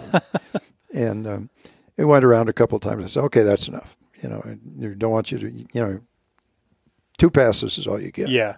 So, well, he was satisfied. He didn't want to go see a sheep. So we're on our way back to town, and I'm, you know, we're talking on the intercom, and I said, "So, uh, Jack, you know that a helicopter is just five thousand pieces of flying in close formation." Yeah. You know, we're near de- near death right now. you know, there's a lot of stuff going on with this machine. We're near death now. Considering that we are near death, I want would like to have your promise on near death time that you're not going to take this footage and screw us because you are NBC News. Yeah. He says, "No, we just report the facts." So yada yada yada. And so we we get to town. You know, a week or so later, I just happened to be watching the NBC News, and here's Jack. He's standing in front of the bank building where it says 40 below, talking about the pipeline, and he says, "Oh, and then there's this wolf business going on," and um, he's talking a little bit about it being a controversy. And the video, you know, Oh, switches from where he is standing by the bank to this wolf just grabbing for ground on the hard stuff. And he says quietly, This is a filmic representation of what it would be like if this program goes through. They freeze the frame, they dub in a shotgun blast Oh, as the wolf goes end over end in the soft Oh, snow. Oh, jeez. Oh, oh man. Well, but the, the rest of the story is that eventually I'm watching the news one time and you know Jack continues to be a reporter and he's interviewing a guy at a tuba players convention and this guy is saying, "Well, we have classical music written for the tuba, and this is symphony." You know, he's he's really into the sophisticated thing, and talking about to professional tuba players and music for the tuba, especially written by composers and stuff. And Jack says, "I always thought the tuba was just the big dumb oompa of the band." And the guy says, "I think that makes you the big dumb oompa of interviewers." oh, that's pretty good. oh man, yeah, it's uh no, that's quite that's quite the story. I go, I was interviewed by a guy from NBC News when uh, I can't remember which iteration of the the the fed the, when the feds were either mad that that the regulations got rolled back or when they're trying to implement the you know the the bear bait it was a kind of a suite of bear baiting um, traditional use oh that rules. business up in the park and and Myanmar where they they banned customary and traditional yeah well this take. in it, in it like it, because one iteration it was all park service and refuge land statewide the latest one is the Park Service in particular trying to re-implement it. Um, but it was one of these iterations. I can't remember which because every time an administration cha- has been changing, it flip flops. But uh, they, you know, the guy was kind of had read. Uh, was it C- maybe CBS did a story? You know, the whole, you know, hunters are scattering donuts in the wood to kill sows with cubs. And you know, one of those type of narratives and he actually seen you know the story was much more reasonable. You know i kind of had told him the same thing and i don't think he screwed me but I, you know i just was very plain like no like this is explaining how things really are. And you know the, like denning black bears is a very traditional practice in this specific area. It's not like everybody's going out and doing it. And just basic stuff Yeah, that it's gets not, ex- not going to harm the population. no, stuff that just gets you know exploited for max, you know, by by lower forty eight interests for maximum impact to let you know let to garner support for whatever the feds are wanting to do. But fundraising we call it. fundraising, yeah, yeah, no, that's a big thing. But uh, yeah, that was my that's been my one interaction with it. They actually, well, it was a guy that contracted a photographer that I know he's done work for the paper, but um, came up and shot some. They included pictures of fleshing. I mean, I was fleshing a black bear hide, you know, that day when he came up, and that was actually pretty fair. But uh, so, do you have your book for sale at all? I'm a marketing failure. I, I may be a failure as an author, but I'm certain I'm a marketing failure. Failure. Uh, I don't know how to do it. Yeah. Uh, you know, I there's a website wayneheimer.com Yep. where I think you can get in touch with me by email and purchase a book. Okay. You know, the I'm asking 15 bucks for the book. It's not a very big book. Doesn't have any pictures. No, but it's it's uh, it's a lot of really cool and you know great historical context. You know, like you said, because what you know, I mean, you say it kind of prompted you to write it is here, and people talk about why this regulation, you know, the full curl regulation was implemented, or that it, without re- you're like hell, I was like the Elmer Keith, hell, I was there. That wasn't the reason. Oh, you you know you mentioned Elmer Keith. Uh, Elmer Keith was, of course, an old older gun writer. Believed in practical bullets and slower stuff and bigger calibers. And he wrote a, a biography eventually, and then "The Hell I Was There is the title of his Yeah. book because he was. Yeah. So I just stole that from him. No, that was that was great it, and, and definitely applicable. But yeah, do you have do you have any messages for sheep hunters today? I mean, kind of your out, outlook on. Well, there's a a line in the book somewhere. I think it's sort of in the introduction that says, you know, just because sheep populations are depressed, we don't have to be, mm-hmm. and we don't have to depress each other with it either. so I, I'd say, you know, if you want, if you if you want to go sheep hunting, go. Yep. You know, hunt hard, enjoy the country, enjoy the challenge. You may find the ram of your dreams, or you may not and uh, you know there's more to there's more to the mystique of sheep hunting and knowing sheep than there is in pulling the trigger on a big one. Yep. Absolutely. Well, that's a great one to end it on. Yeah. All right. Uh, thank, thanks everybody for listening. And if you enjoy Tundra Talk, I appreciate it if you leave a good review on Apple, iTunes, or whatever other platform you platform you listen on. And tune in next time. Thank you. Thanks, Wayne. You bet.